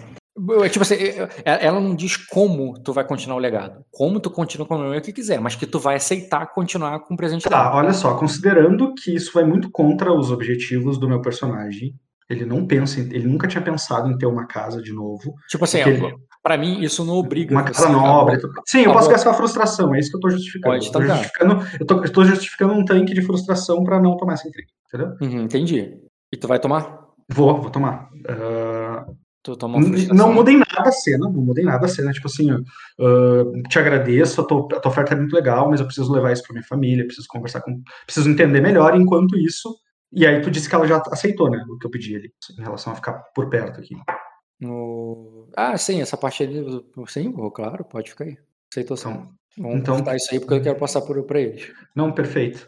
Mas assim, pra mim, você não pode falar eu vou na Azul. Pra mim, até pela questão da intriga e tudo mais, você iria falar com os seus. Você iria falar com Gaelitius e com... Não. A intriga não me força isso, porque eu vou ficar durante a tempestade aqui no castelo. Isso eu não tenho nem por que eu decidi isso agora. Não faz sentido a intriga me compelir a isso imediatamente. Tá, se fosse o contrário, mas tu tancou a primeira e tomou na segunda. Ah, não, tu não vai tomar a segunda porque tu vai tomar frustração, né? Isso, eu não tomei nenhuma. Tá, tudo bem, tomou frustração. É, então é isso, cara. Só tomou charme. Só tá afetuoso ela. Nossa, essa mulher é divina, linda ela. É, cara, mas assim, interpretativamente, ela só tá sendo legal contigo. Ela é. Eu sei que na mecânica, você vendo o Rock jogando aqui com ela, você vê a maldade e tudo mais, mas a personagem, ela tá só sendo legal contigo, cara. Sim.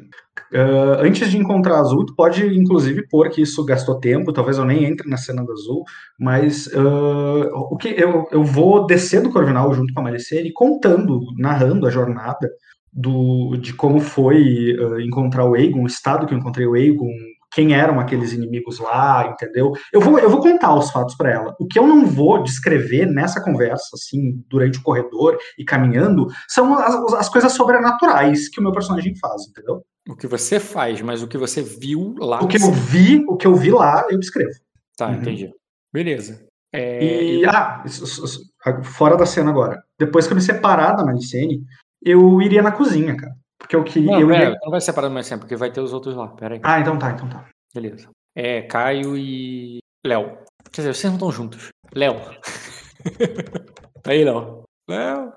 Caio, invoca o Léo quando ele toma magia. Porra, o Caio também não tá aí. Não, eu tava mutado. Invoca o Léo aí. Léo, caralho. Oi. Não, caralho, não é que deu certo? Meu Deus do céu. Mas você pode buscar em qualquer áudio aí, cara. Sempre dá certo. Pode Léo, caralho, é tipo o Cushose. Você não tá entendendo, que eu pode procurar em qualquer áudio nossa, todas as vezes que o Caio falou Léo, cara, Léo aparece na hora. É desse jeito, todas as vezes. Meu Deus, é uma simbiose, é uma simbiose nossa. Eu tô zero surpreso, ô Luiz, não tá entendendo. Nossa, eu tô muito, cara, eu fiquei impressionado, tá? Eu ainda acho que eles combinam. Eles combinam essa merda, é óbvio que eles combinam. Léo, não aconteceu ainda de combinar, não. Caio não me responde até eu falar Léo caralho. É óbvio, é, de certeza. Eu fico esperando por falar Léo caralho. Fingindo que não te ouviu, ele até... Ah, Léo, a criança não para de gritar no teu ouvido, tu tá gritando de volta, aí ela grita, aí você grita, ela grita, você grita, ela grita, e até que uma hora o silêncio! E quando tu olha pro lado, tá o mestre, assim, tipo, descabelado, assim, sabe?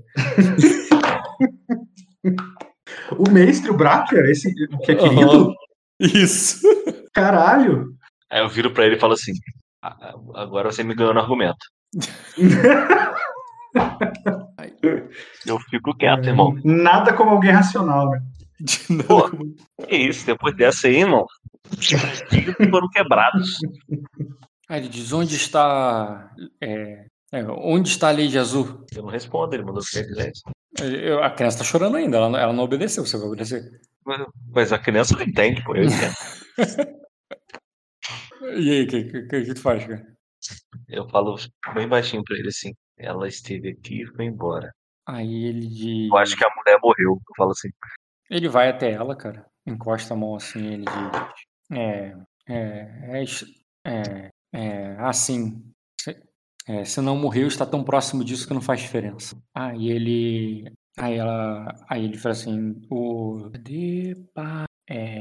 assim... Sassa, Bassa... Rena e Alicia estão mortas. Aí ele diz, as outras não sei onde estão. Temos que arrumar uma ama de leite pra ela. Eu falo assim, definitivamente. Aí ele diz assim, na cozinha falaram de uma tal de Queira. Eu não conheço Queira alguma. Pode ser que esteja morta também, mas é melhor conferir.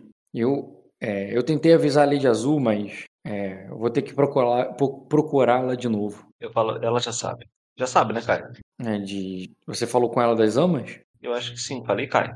Não, cara. Falou não, Caio. Falou não. Só gritou com a criança.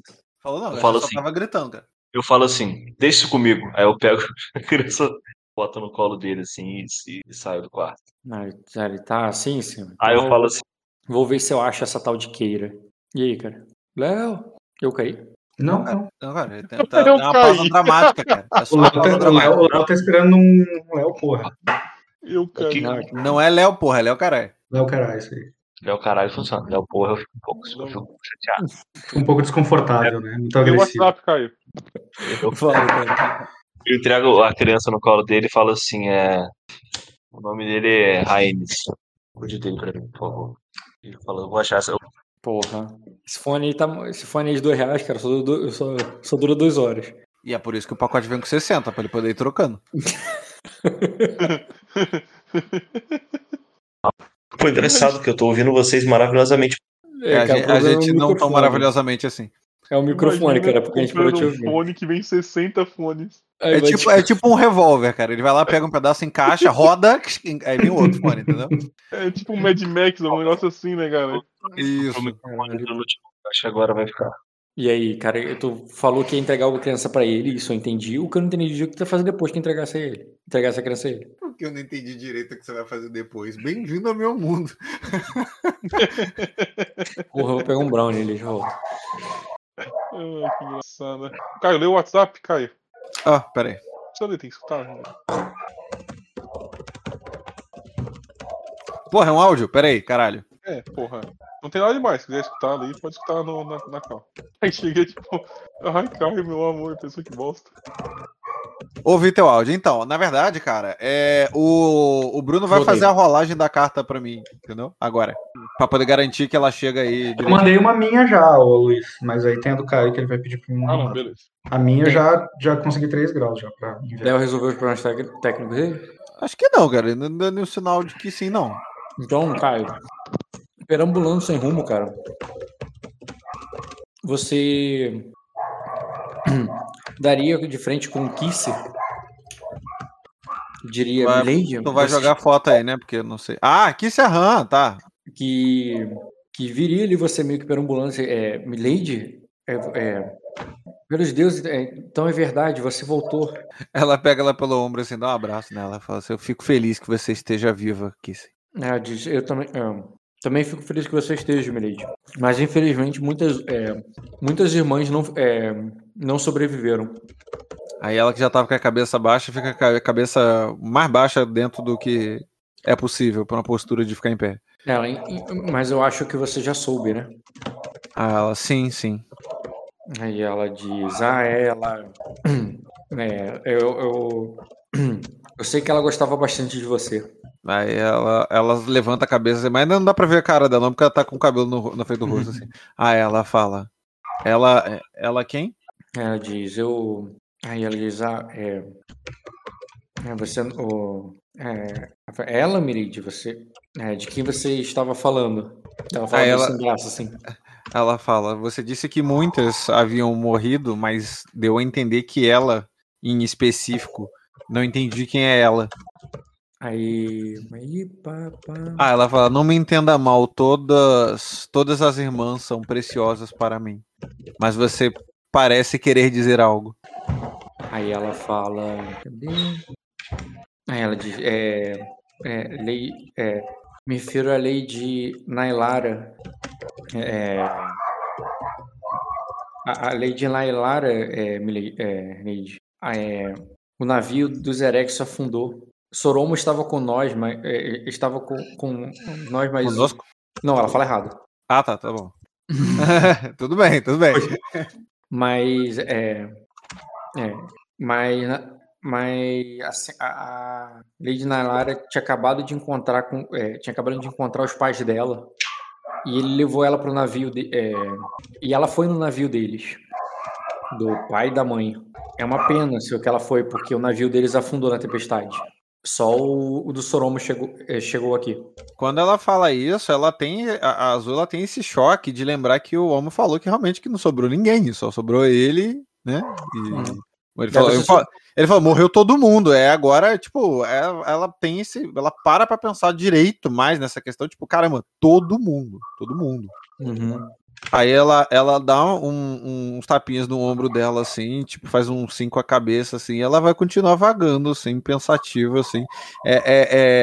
Pra Azul, ela tá meio que processando isso tudo que tá acontecendo e meio que se sentindo, tipo, ela tá sentindo meio que a função que ela podia ajudar, ela ajudou, mas que quantas outras funções que ela não pôde ajudar, sabe? Ela tá meio exausta, exaurida, assim, de toda essa situação que tá acontecendo com esse início de tempestade. Uhum.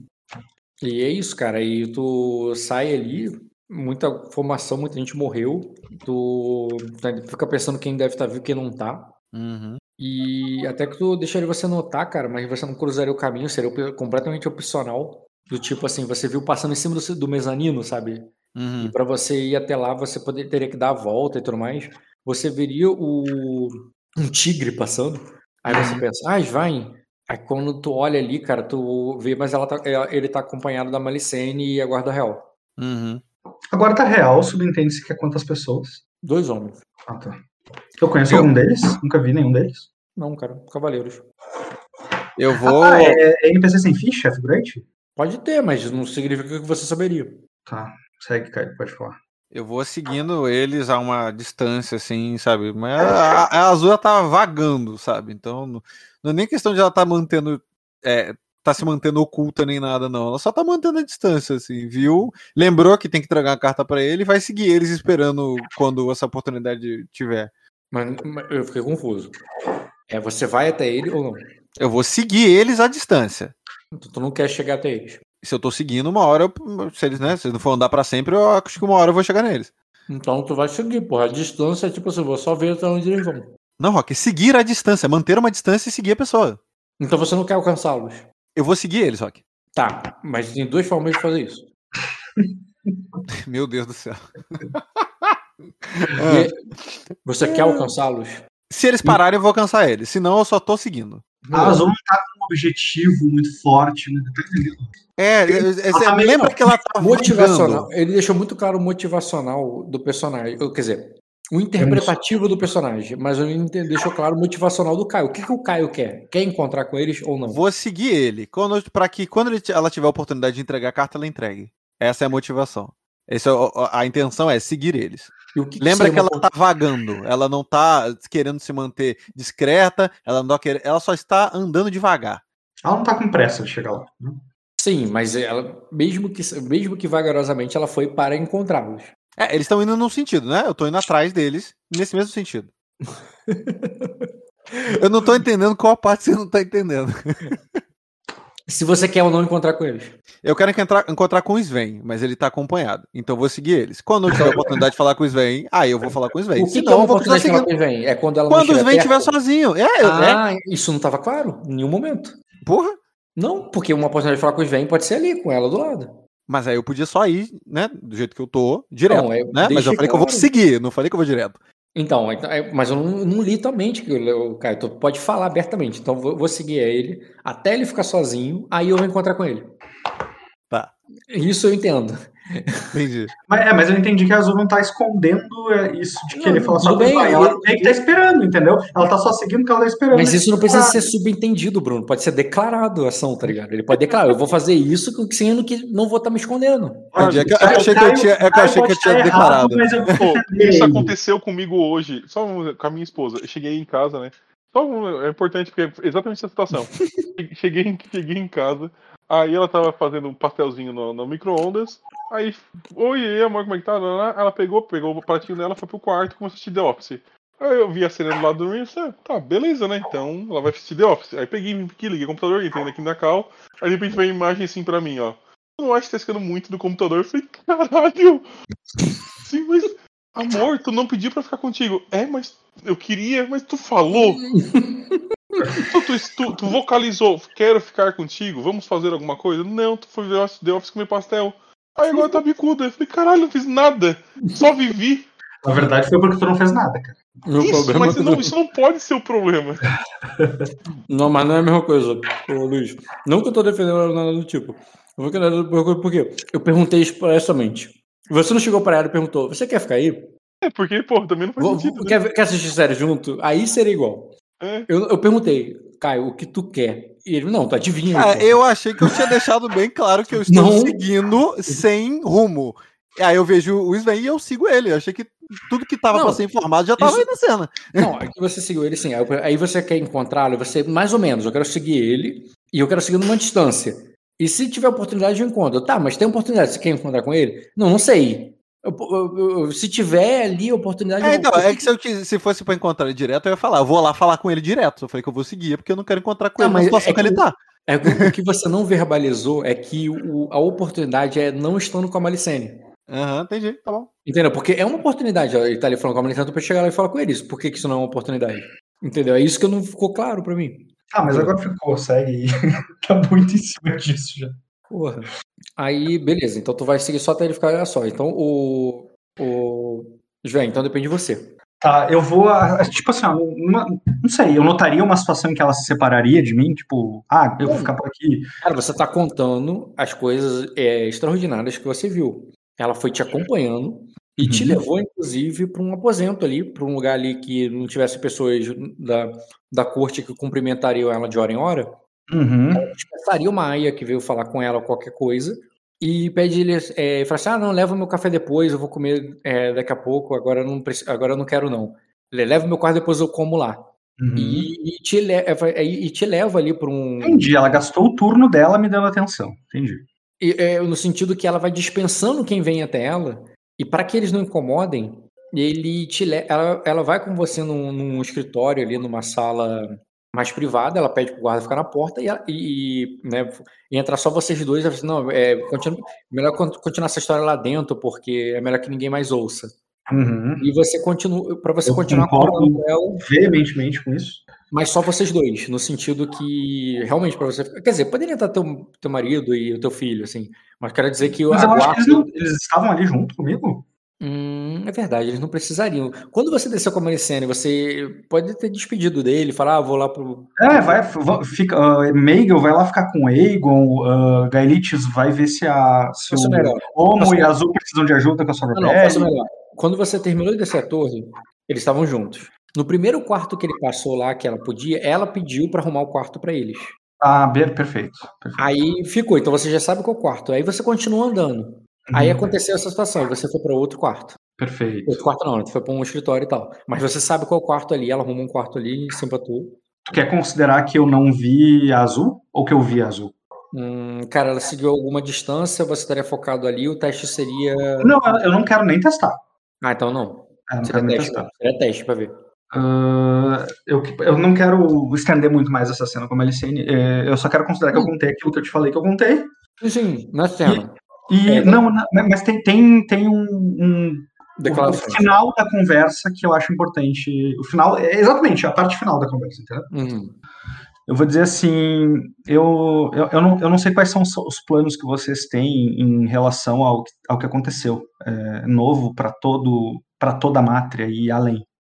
Mas eu tenho algumas ideias de como proceder em relação ao Aegon e o dragão. Que se interessar você, eu posso compartilhar. Ela diz assim, E não estou dizendo que precisamos ter essa conversa agora, princesa, e nem que precisamos ter tal conversa.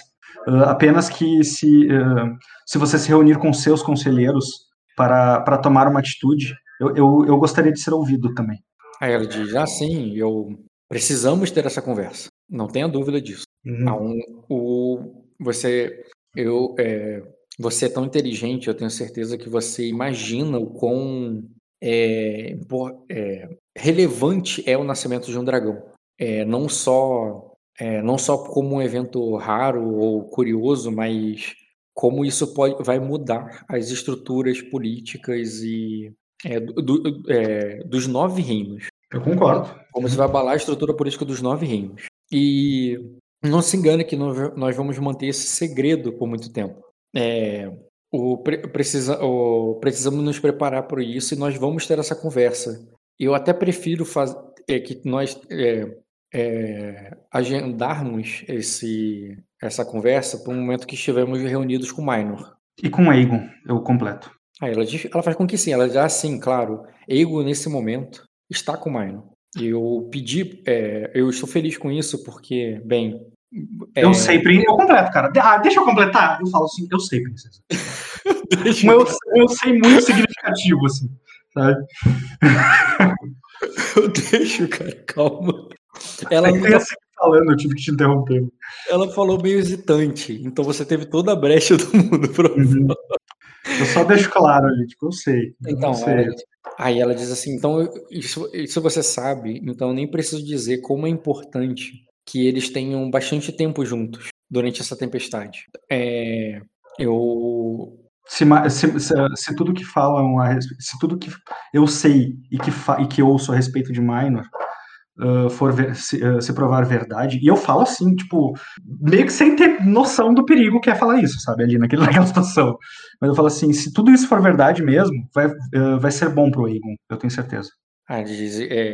Assim como da mesma forma como vai ser bom você passar agora um tempo com seu filho, claro que você ainda poderia ver o Aegon, estar com ele, e principalmente quando tratarmos das questões que vamos discutir sobre o dragão. Mas, tirando isso, eu peço apenas que... eu espero que você entenda que o Aegon e o Maino precisam de espaço e que, como você viu lá no quarto, né, a sua presença pode dificultar. Eu vou falar assim, eu esperarei que Aegon venha a mim, não irei a ele. Ele faz com que sim, ele faz assim, você precisará, ainda haverá esses momentos. Ele precisa, as instruções sobre o dragão, princesa. Maynor não pode lidar com isso, eu posso, e o Aegon sabe disso. Eu falo. Você entendeu que ela falou isso? Não, eu não entendi que ela falou isso. Pra mim, eu tô falando algo novo, tô botando algo novo. Às vezes interpretativamente não foi claro, mas acho que ela seria um pouco mais clara. Ela fala, eu sei que nós vamos conversar aqui sobre o dragão, como vamos treinar o dragão. E nisso, é claro, nesse assunto você vai estar presente e de acordo com o que a gente acordar aqui com o Maino, você também vai estar presente ali pra cuidar disso e tal. Mas tirando isso, tirando as questões que tem a ver com o dragão, ela tá fazendo a intriga dela de você não estar com o Igor. Não de dar um espaço para Minor e para Aegon. Exatamente. Tipo assim, é meio que a tua proximidade... Ela quer que a tua... In off. Eu entendi o que ela quer, in off. Entendi a maldade do que ela tá mandando aí, entendeu? E se tu vai rolar intriga para isso, eu tô rebatendo. Eu não sei se é maldade. O que você entendeu? Não, eu entendi, tipo assim... o pai dele tem que influenciar ele, não tu. Não. Então, matou um pouco. Eles não têm um laço paterno. Não tem um laço paterno de pai e filho ali. E a minha presença atrapalha isso porque o Aegon criou esse laço comigo. É tipo isso? Então a intriga dela é muito mais de que a sua presença perto dele... Você acreditar que a sua presença atrapalha esse laço ser criado. Eu não vou tomar essa intriga. Eu não vou tomar essa intriga, não. Entendi, cara. E então aí tu pode fazer aí que é a rolagem. Porra, eu que tô me enfiando nessas coisas, né? Tudo bem. Olhando pro lado, foi você que puxou o assunto. Foi, mesmo. Essa eu mereço, seu Tomás. Porra. Foi bem ruimzinha essa rolagem. Ela foi lógica, pra mim é convencer isso aí. Eu também acho. Porque a dificuldade é 20. Ela bateu 12, você tem 1 de armadura, então você tomou 11. Isso. Eu queria pedir pra ti... Tu tem 9 de vida agora, né? Eu tenho 18, menos 12, tenho 6 de vida. 6 de vida, aí. Nossa, meu, a matemática já tá falhando já. São 11 e meio. Beleza, e... Não, peraí, ela não ponderou dessa vez. O que tem? Ela bateu primeiro, ela tem mais iniciativa que você. O teu ponderar pode ser... O teu rebater pode ter sido pra segunda porrada, mas não pra primeira. Tá, porque ela te ganha na iniciativa, entendeu? Mas foi eu que comecei falando. Ela pode ter ganhado na iniciativa, mas eu comecei falando.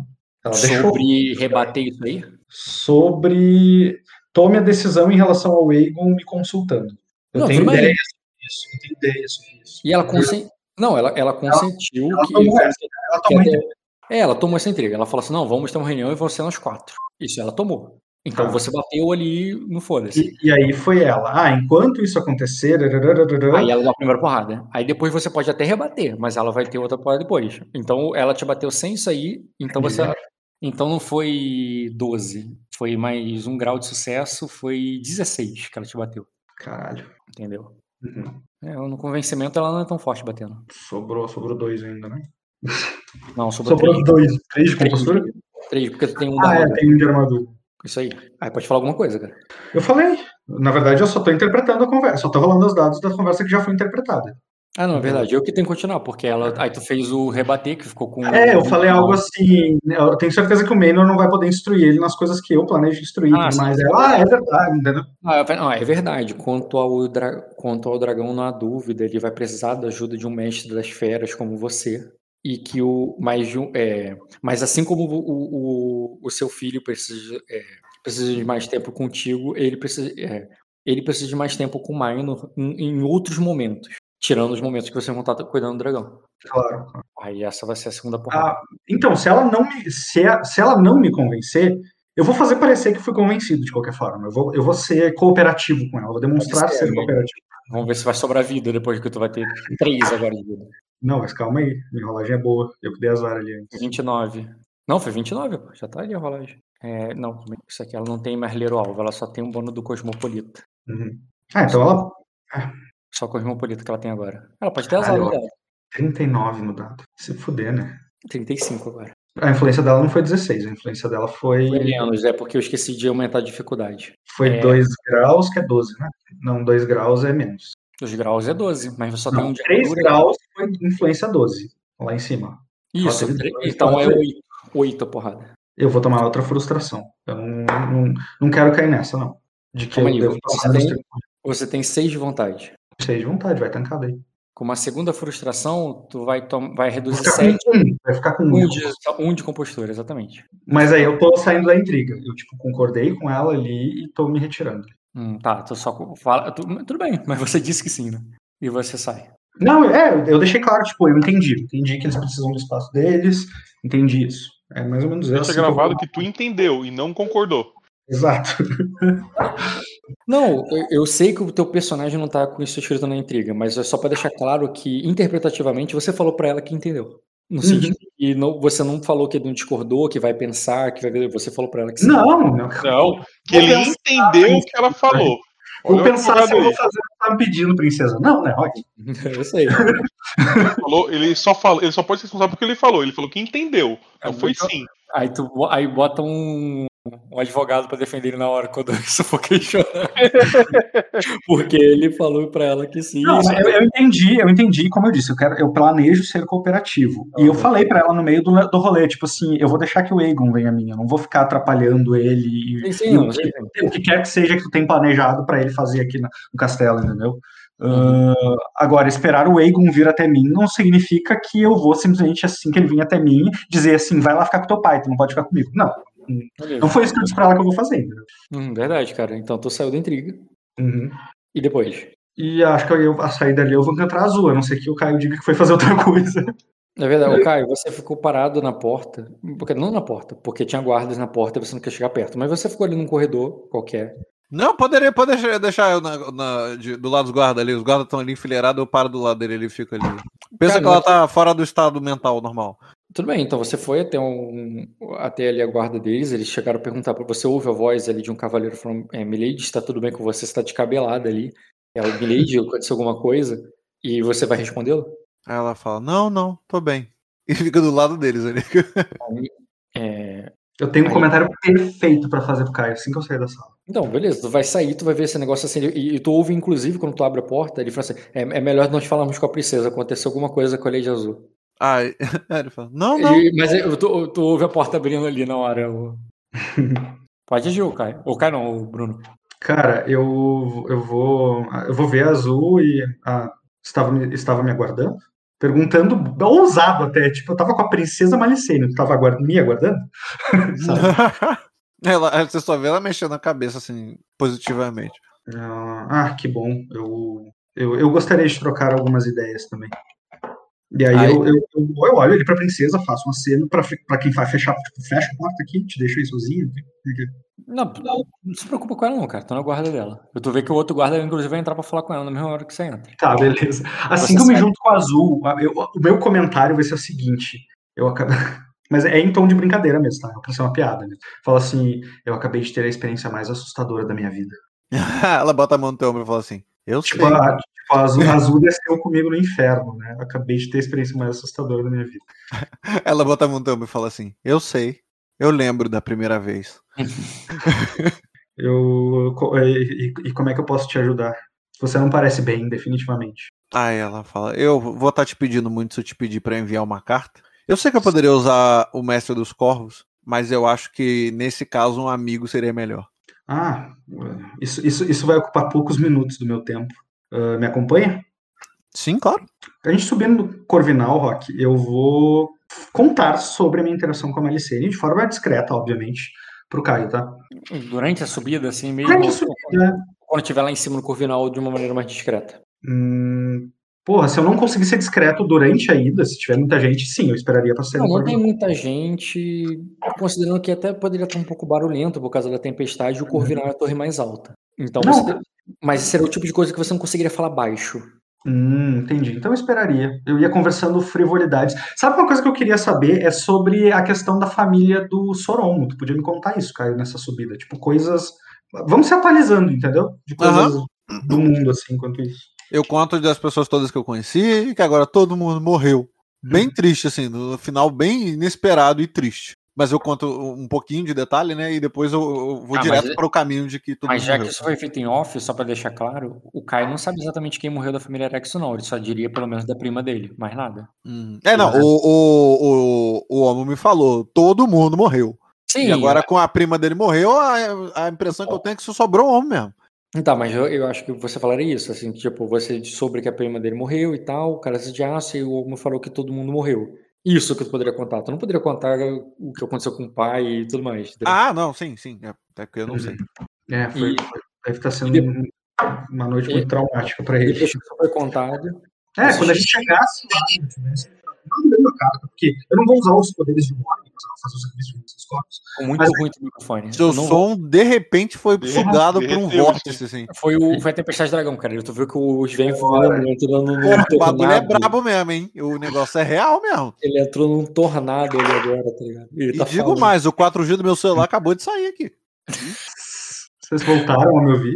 Sim, mas o 4G não. Quando a gente chegar ali no discreto, enquanto eu estiver preparando e mandando a carta pro Caio, eu conto dessa minha interação com a Malicene. Eu não sei se tu viu, Caio. Tava aqui. Cara, eu conto tudo e de forma muito honesta sobre como eu me senti em relação a tudo que ela propôs, entendeu? Inclusive que você tá com 2 níveis de frustração. Exatamente. Eu tô... Como eu falei, eu saí de lá dizendo, esse foi o momento mais assustador da minha vida. Rock, eu nunca tomei ferimento na ficha. Eu saí de uma conversa com ela com 2 frustrações. Tem o mesmo. Esse foi o mais próximo de morrer que você já esteve. Real. Ela me machucou com as palavras.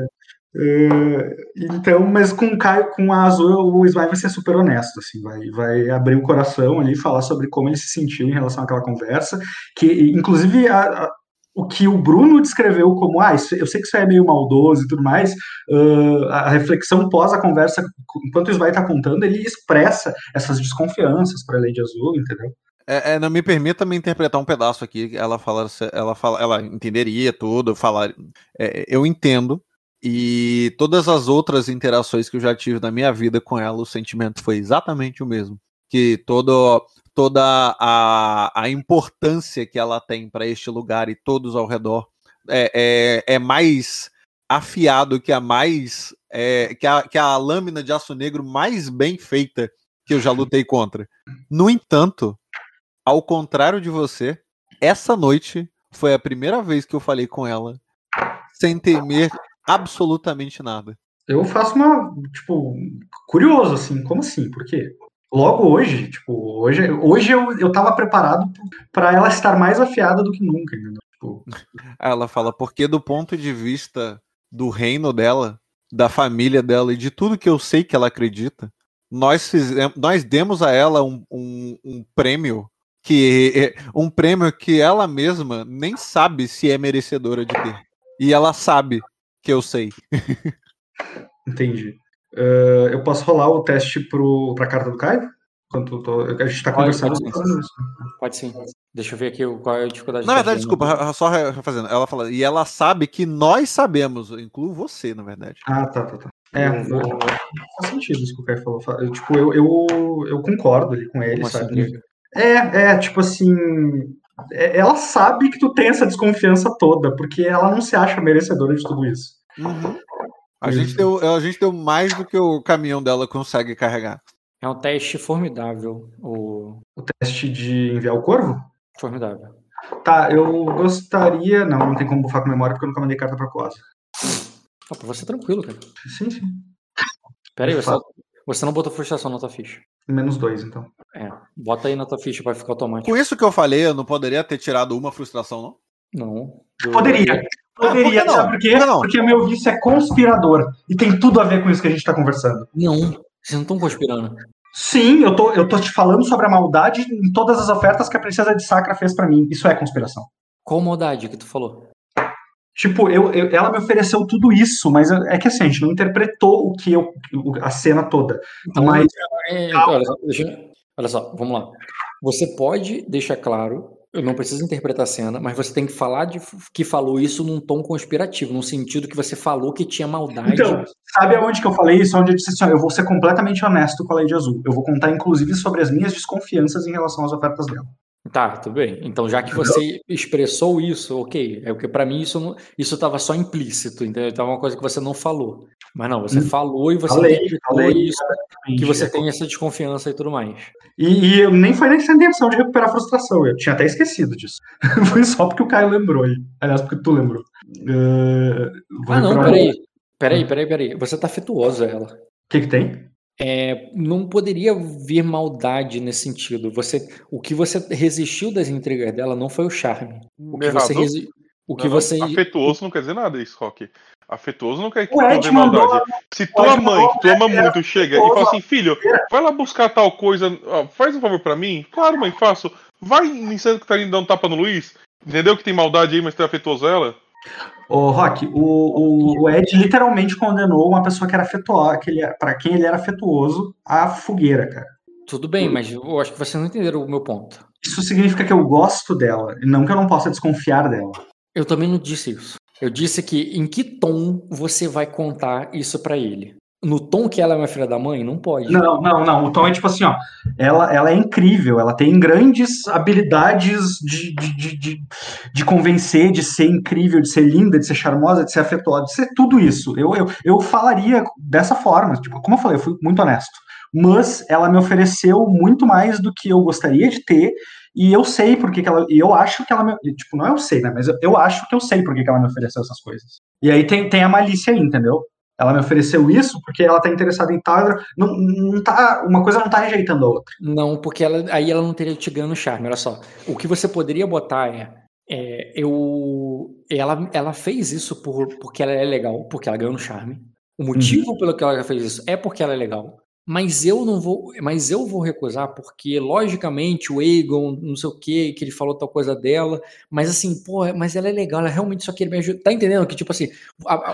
Eu não posso considerar que o final da minha conversa com ela agora, antes de eu encontrar a Azul, e quando ela disse fica um pouco mais afastado do Aegon, né? Não posso ter reduzido um nível, um passo ali, no final daquilo ali? Não, porque ela tá falando... aí, dessa frustração que eu tomei pra tancar essa intriga.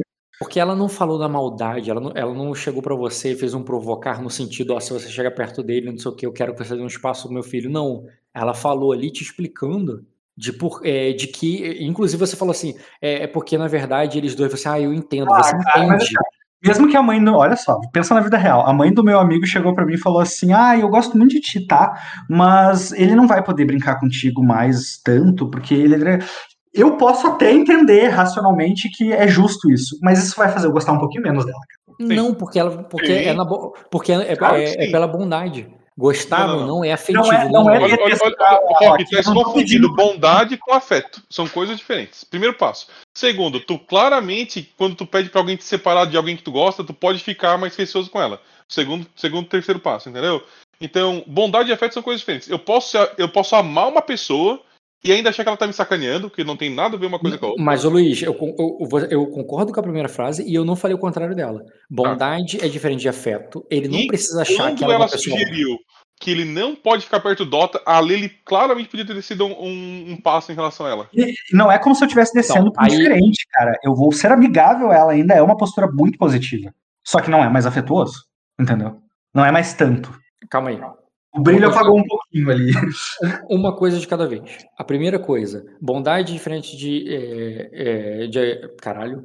Bondade é diferente de afeto, eu concordo. Eu não disse que você precisa achar que ela é boa, mas você precisa ter afeto. E tendo afeto, você não poderia falar com ela num tom que conspirador de que ela não está sendo afetuosa naquele momento. Não.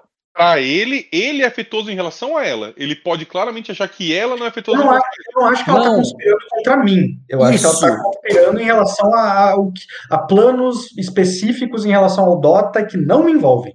Não é como se fosse contra mim, entendeu? E no momento que ela pede, essa distância, ela confirma esse ponto dela. Ela quer me dar presente. Ela quer me dar presente pra me tirar de perto dele, pra ela. Entendeu? Isso aí. Perfeito. Isso então, fecha o raciocínio. Então, mas assim, se você... Não é porque ela não gosta, entende? Não é porque ela não gosta, não é porque eu acredito que ela não gosta de mim. Mas aí parece que ela não teve sucesso no charme, porque olha só, se você fala, ela só me deu presente porque ela me quer longe do Dota, quer dizer que ela não ganhou no charme. Não, o presente não teve efeito. Eu entendi o teu ponto, Rock, tu tá semi-certo, sabe por quê? Porque no momento que ela ganhou no charme, mas depois soltou a... Olha, tu não pode ficar tão perto do Dota ali... Não, pera, mas uma coisa, outra coisa. Eu quero fechar a primeira coisa. A primeira coisa, a questão lá. Você concorda que ele não pode achar que o presente tem uma segunda intenção porque ele tomou o charme? Eu pude tancar as intrigas de provocar... Ele pode desde que faça sentido, ele pode ser afetuoso, pode gostar muito dela e ainda achar... Por isso que eu falei, uma coisa, outra coisa. Se minha mãe chega pra mim agora, filho, vai lá em Floripa buscar um donuts pra mim. Eu falei, mãe, assim, ó, querida, eu te amo muito, tá? Mas eu não vou sair agora pra ir pra Floripa. Mas eu não disse que ele vai... Ele tomou convencer, eu não disse que ele tomou provocar, eu disse que ele tomou charme. E ele tá negando o charme, é isso que eu tô falando. Só que a consequência do charme foi o aumento de postura. E aí tem algo errado. É gostar dela. E nada que eu interpretei é eu estou desgostando dela. Sim, nada que você interpretou, mas o que você declarou, sim. Agora, se você é encantado por alguém, não te faz trouxa? Às vezes faz, mas nem sempre. Tu viu como o Luiz se arrependeu enquanto ele falava? Olha, eu dei mais uma visão. Não vamos se prender tanto, Luiz. Obrigado pela defesa, mas deixa eu dar continuidade. Assim, eu quero só argumentar em prol da reação de postura depois da última conversa. Para não ficar dúvida, em vez de declarar, então interpreta o que você falou. Porque, para mim, o que você declarou que faria não poderia. A menos que você esteja imaginando uma interpretação, eu estou imaginando outra. Eu tô ali meio estarrecido por aquela interação social atípica, né? Tô meio confuso ainda sobre aquilo, enquanto conto pra Azul o que aconteceu. E tipo, nós tivemos uma conversa, ela veio até aqui, o Corvinal, atrás de mim, ela falou X, eu falei Y, ipsis literis, tá, Rock? Tô contando o que aconteceu, sem iniciar nada, só contando os fatos. Sem problema. Aí no final eu olho pra Azul com uma cara meio inocente, meio conspiradora e digo assim, mas eu não acho que alguém na posição dela ofereceria tanto a quem ela não precisa, grande. Isso pra mim é contra charme. Porque, tenta entender, você tancou a... Tá certo daí agora. Você tancou se aceita ou não o presente, mas que o presente foi de bondade e você tomou. Isso aí. Aí tá certo, aí faz sentido. Uhum. Cara, mas aí na nossa conversa, eu falei pra ele que ela tá dando esse presente que é mais do que ela consegue pagar. Cara, me salva dessa intriga. Eu vou dizer assim, parece legal da parte dela, não é? Uhum, tá, então eu falaria, não, na verdade, o sentimento dela é de quem está em débito com você e comigo e não tem condições de pagar o que é o débito que ela acha que ela tem com essa recuperação. Aos passos de ela não tá fazendo isso porque ela quer o seu bem, e sim porque ela percebeu o quanto útil nós fomos da situação quando ninguém mais poderia ser. Então, resolveu assim, é o jogo, sim. Ela tá jogando com você. Aí tu usa um convencer que ela não é legal e você vai querer desfazer a entrega do charme. Aí eu aceito. Na verdade. Sim, mas se vocês entendem como isso troca a história, como é que isso é necessário? Uhum. Mas essa interação... Não, sim. A questão toda é que eu queria justamente essa. A conversa que a gente teve depois tem o poder de tirar essa... Tem, então, era isso. Tem, era isso, mas a história é contada diferente se ele chega pra você falando a conspiração e não, ele ser o inocente que foi esclarecido pela Azul. Mudou tudo aí. Concordo. Sem problema nenhum. Só que ainda assim eu queria ter reduzido uma postura. Não, agora pode. Com a desfeita dele ali, pode. Tá. Eu vou refletir ali por alguns segundos enquanto termino de mandar o corvo. Volta pra pegar a postura. Isso. E fala ali pra Azul, você tem razão. Eu me deixei levar por causa... A segurança da minha família é um tema apelativo pra mim. E ela soube exatamente onde bater, mesmo sem me conhecer. Essa é a espada com qual ela luta. E eu já fui ferroada vezes o suficiente para perceber o padrão. Eu espero que você... Por mais que eu goste dela. Eu falo assim, espero que você fique por aqui conosco. Talvez eu precise de mais algumas lições suas. Você, afinal de contas, você é sacrense. E, Rock, eu falo isso num tom que mistura... você é sacrense, tipo aquele olhar de desprezo, mas que é uma piada. Ele tá rolando dedicação com nojo. Mas é pra ser uma piada, porque a Azul conhece a minha posição política e sabe que eu não considero que ela é igual a essas pessoas que eu não gosto. Então é total brincadeira entre amigos. Assim. Uhum. E aí, cara, eu ia perguntar pra ela, ia convidar ela, a gente ia reunir com o Soromo, né? Vê-lo e conversar com ele, e talvez confortar ele, sabe? Uhum. O Léo recuperou o microfone, ele tá com condição de jogar? Léo, caralho! Porra, Léo. O Léo, caralho, chama, né? Meu Deus. Vamos lá, Léo. A criança chorando, você decidiu que ia procurar pela Azul. Você saiu pra procurar por ela. Aqui você até diz que encontrou com ela e viu ela indo lá pra cima, mas você sabe que ela foi lá pra cima, lá na direção lá dos quartos dos nobres e tal. E automaticamente, por uma questão até lógica, você vai até o quarto dela. No quarto dela ali que tu vai, ela não está. E nessa de não encontrar elas primeiro, porque não faz sentido você pensar em primeiro ir pro Corvinal, né?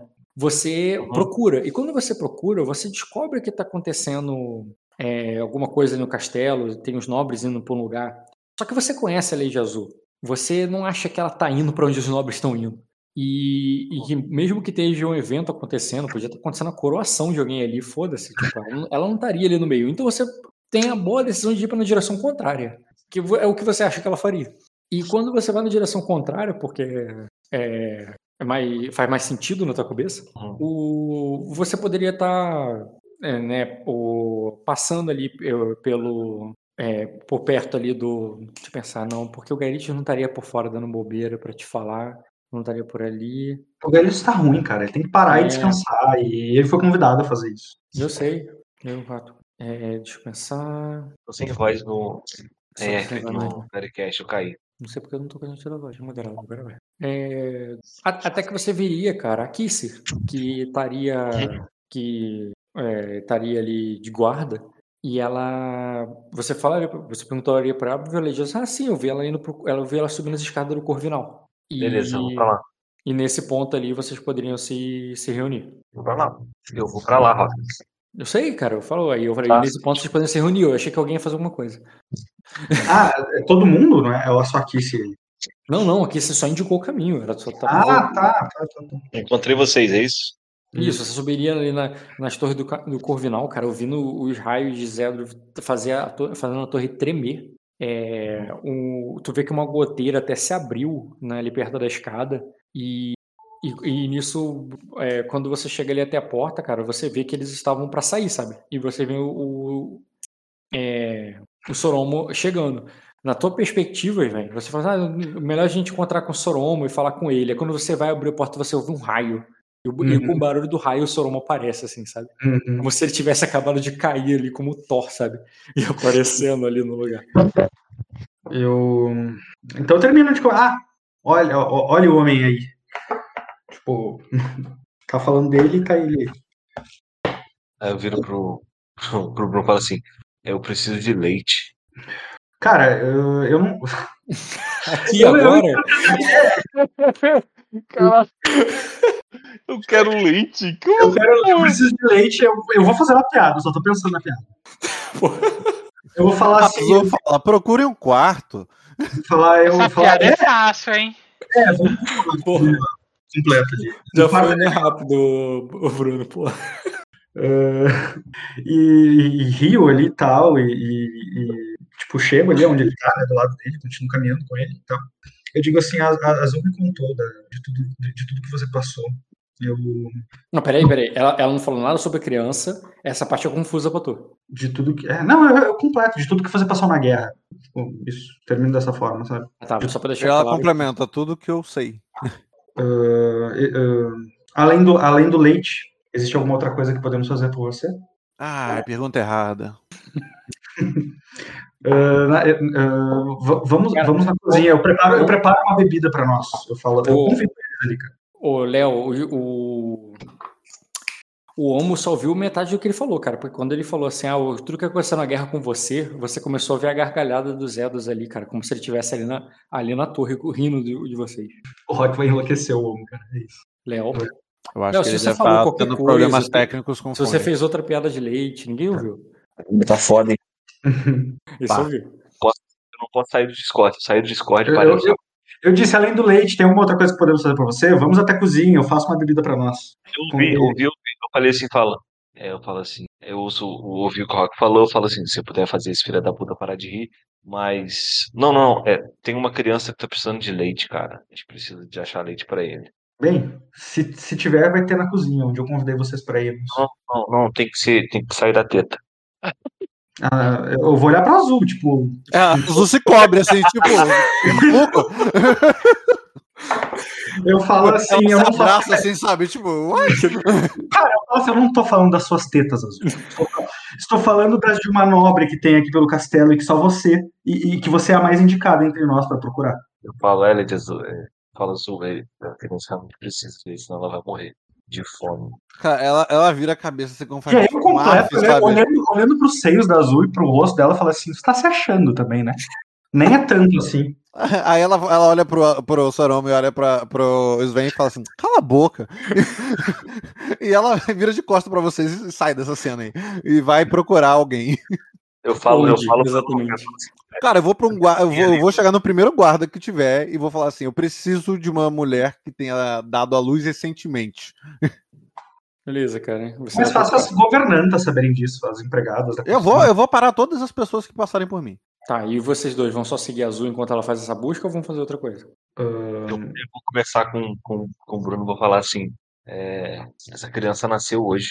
Que simbólico, eu fico reflexivo sobre isso, sim, sabe? Mas deixa ele continuar. Eu falo assim. Onde aconteceu isso? Por que você está próximo dessa criança? O que você tem a ver com ela? Tinha uma taverna pegando fogo e a mãe dela estava lá. Porra, eu sinto o peso das palavras ali do tipo, aquela taverna estava pegando fogo por causa de mim. Não só de mim, mas também por causa de mim. Daí eu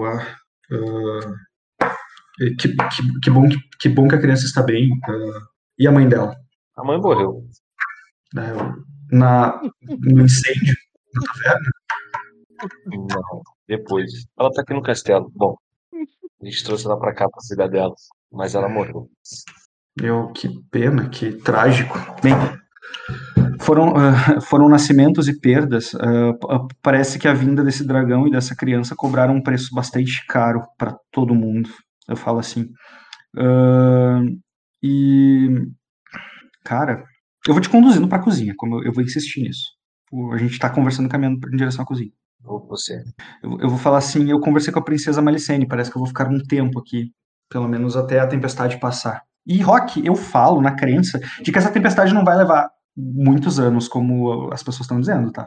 Uhum. Eu sei que vai levar muito tempo, mas tipo assim, o meu pedido pra Malicene, a projeção que o Svein fez era de que tipo assim, vai durar um ano mais ou menos. Eu sei que é longo, mas um ano preso no castelo é muito longo já, entendeu? Ele não faz ideia de que pode ser muito mais do que isso. E aí eu comento isso com ela me convidou pra ficar aqui por algum tempo perto do Aegon pra instruir em relação ao dragão. Então eu vou vou poder fazer algo que eu ia pedir para você e para Azul para fazer, que é representar a Ordem ao lado de Aegon. Ah, ok. É, depois que eu arrumo um monte de NPC pra poder fazer essa busca, eu falo pra eles levarem pra mim até lá na cozinha, que é onde eu já sei que eles vão, e eu vou voltar pra lá, tá? Não vou ficar totalmente fora do cenário, não. Tá bem, entendeu, Leozinho, o que eu falei? Entendi. Eu vou falar assim, bom, ele realmente vai precisar de toda a ajuda possível. Eu posso ajudar você com o Kiryu também, se estiver tendo problemas ainda. Aí eu olho pra ela assim, que tá no meu pé, eu falo... Não. Não, ela não estaria contigo, não. Falei que ela estaria lá embaixo com o Sorobelli. E por mim, tu não teria levado ela, principalmente quando você estava com o bebê. Ah, ela... Você não está com ela desde aquele momento lá que você saiu na tempestade e foi brigar com o Zedros. Foi o teu pontinho lá. Ela já não estava mais contigo, ela ficou no castelo.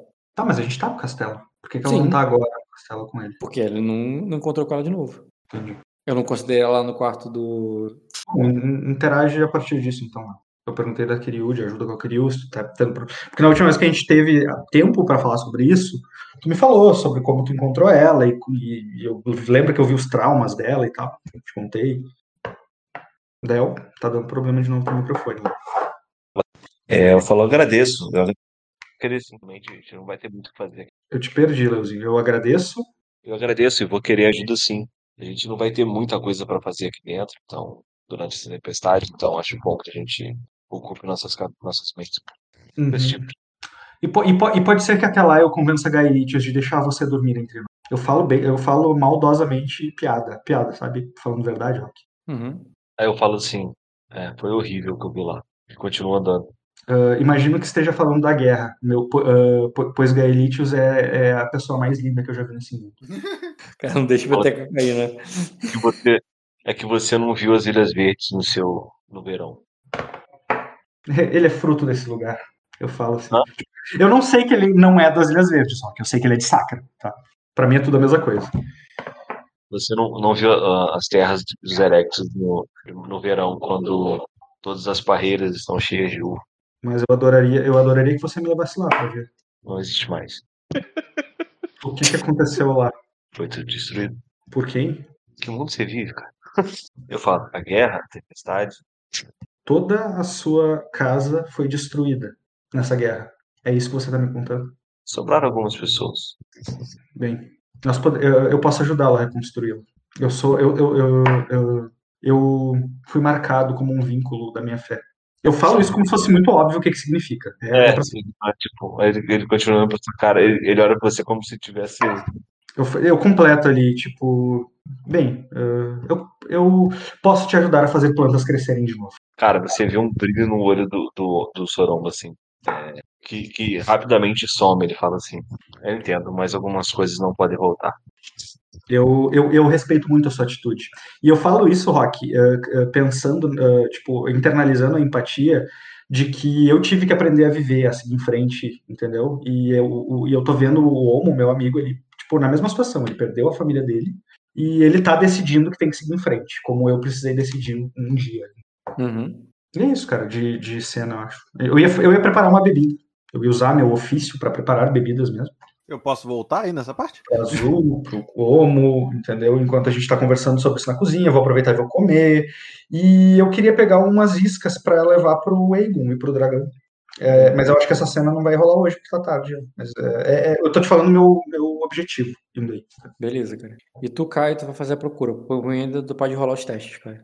Faz um teste de conhecimento com manha. Como você tá aí há pouquíssimo tempo, pra você encontrar essa pessoa, conhecer as pessoas e... Não, eu vou perguntar pra todas as pessoas que eu passar no caminho. Não preciso... Pra você, tu chegou aí a... Cara, seria difícil um teste de conhecimento com Porra, não vai rolar, não. Pode conseguir algum grau, cara. Você procura, cara, e não consegue. No sentido, não que você não tenha contato, mas tipo, pô, o moleque teve recentemente ali. Não tem, entendeu? Das áreas que estão ali, mas você acaba reconhecendo alguma daí dos novos e tudo mais. E também perceberia que está acontecendo algum evento ali relevante que tem a ver com o jogo do Ed, mas que eu vou narrar depois. Mas eu só tô dizendo que mesmo com essa falha, você sabe o que tá rolando no jogo do Ed, no sentido que quando narrar pro Ed, tu vai poder decidir se vai entrar, se vai sair, se vai fazer parte ou não, entendeu? Ok. Vai deixar o cara interagir com a gente, mas... não, porque... É porque depende das outras coisas que vai acontecer no castelo agora. Entendi. Entendeu? E... Então, tá. Bem, eu acho... Tá, o conhecimento é isso. Eu acho que é isso. Dá pra fechar. Uhum. Depende se o Dota vai colocar fogo no castelo quando ele colocar na taverna ou não, né? Isso, cara. Eu vou dar XP logo. Verdade, cara. Eu lembro que eu sempre brinquei assim, não, calma, eu tenho que ver se o outro não vai estar com fogo no lugar. Então, a última vez aconteceu isso, lembra da taverna? Agora tem grande possibilidade. Nem tem possibilidade de coisas tacarem fogo, então. Vamos lá, Caio. Passou, né, o dia. Tu teve heróico, tu teve interpretação. O que tu aprendeu hoje, cara? Que todo mundo morreu. Não, desde que eu não ganho XP, não ganho mais ponto XP, eu não aprendo mais nada, não. Hã? É porque eu não, mesmo com a quantidade de debuff que eu tenho, eu não vou conseguir ganhar XP ainda, né? Aí... Só quando passar dia que eu caio com você. Isso, então a partir disso eu não ganho. Não, sei, mas não vai dar o suficiente de dar 5, não dá? Se hoje passou dia, correto? Porque não foi de um dia pro outro o jogo. Certo, tá. Eu aprendi que... Deixa eu ver, peraí. Pensar. Ah, eu aprendi que a prima do Léo morreu, cara.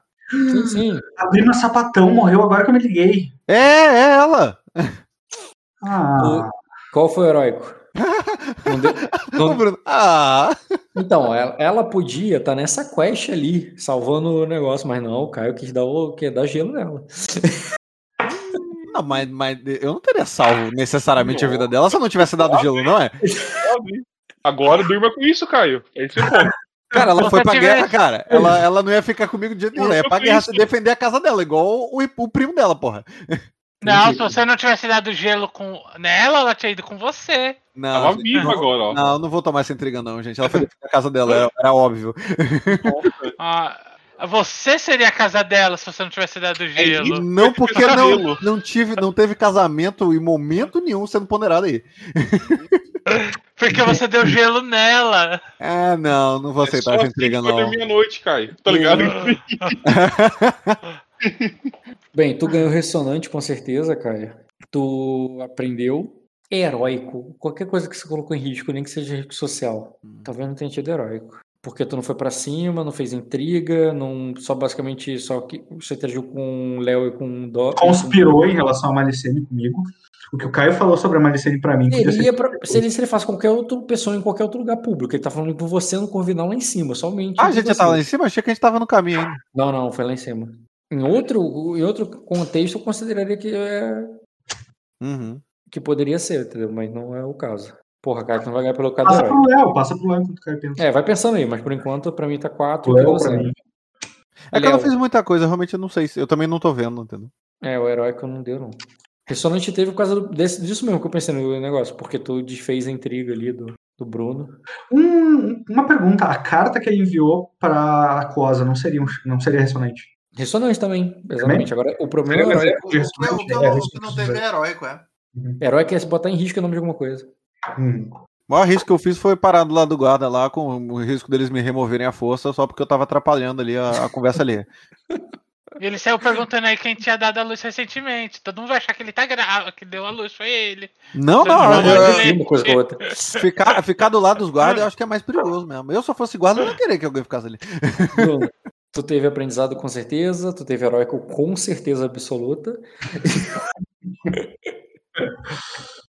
E tu teve ressonante? Sim, teve as cartas e tal.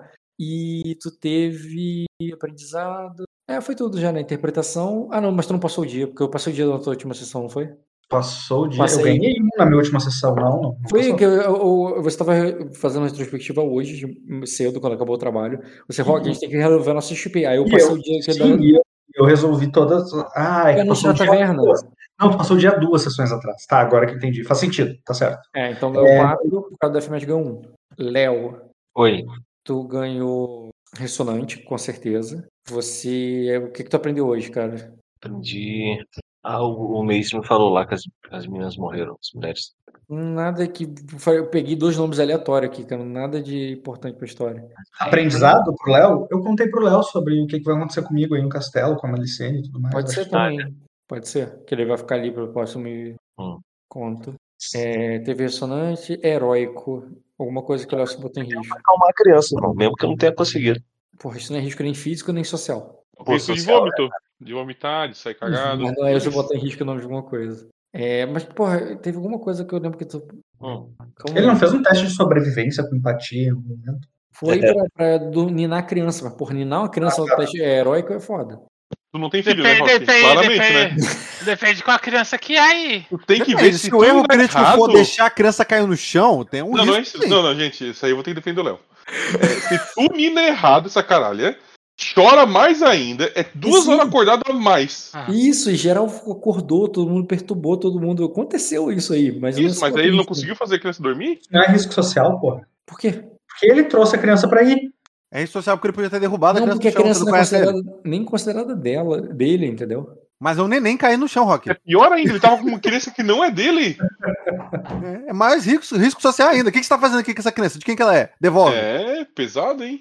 Sim. Alguém teria visto o negócio, mas, pô, ele foi, pegou, assumiu... O pessoal estaria falando que é um bastardo dele, que ele foi lá, pegou ele... tem isso também, né? Tem isso também. Pai é quem cria, né?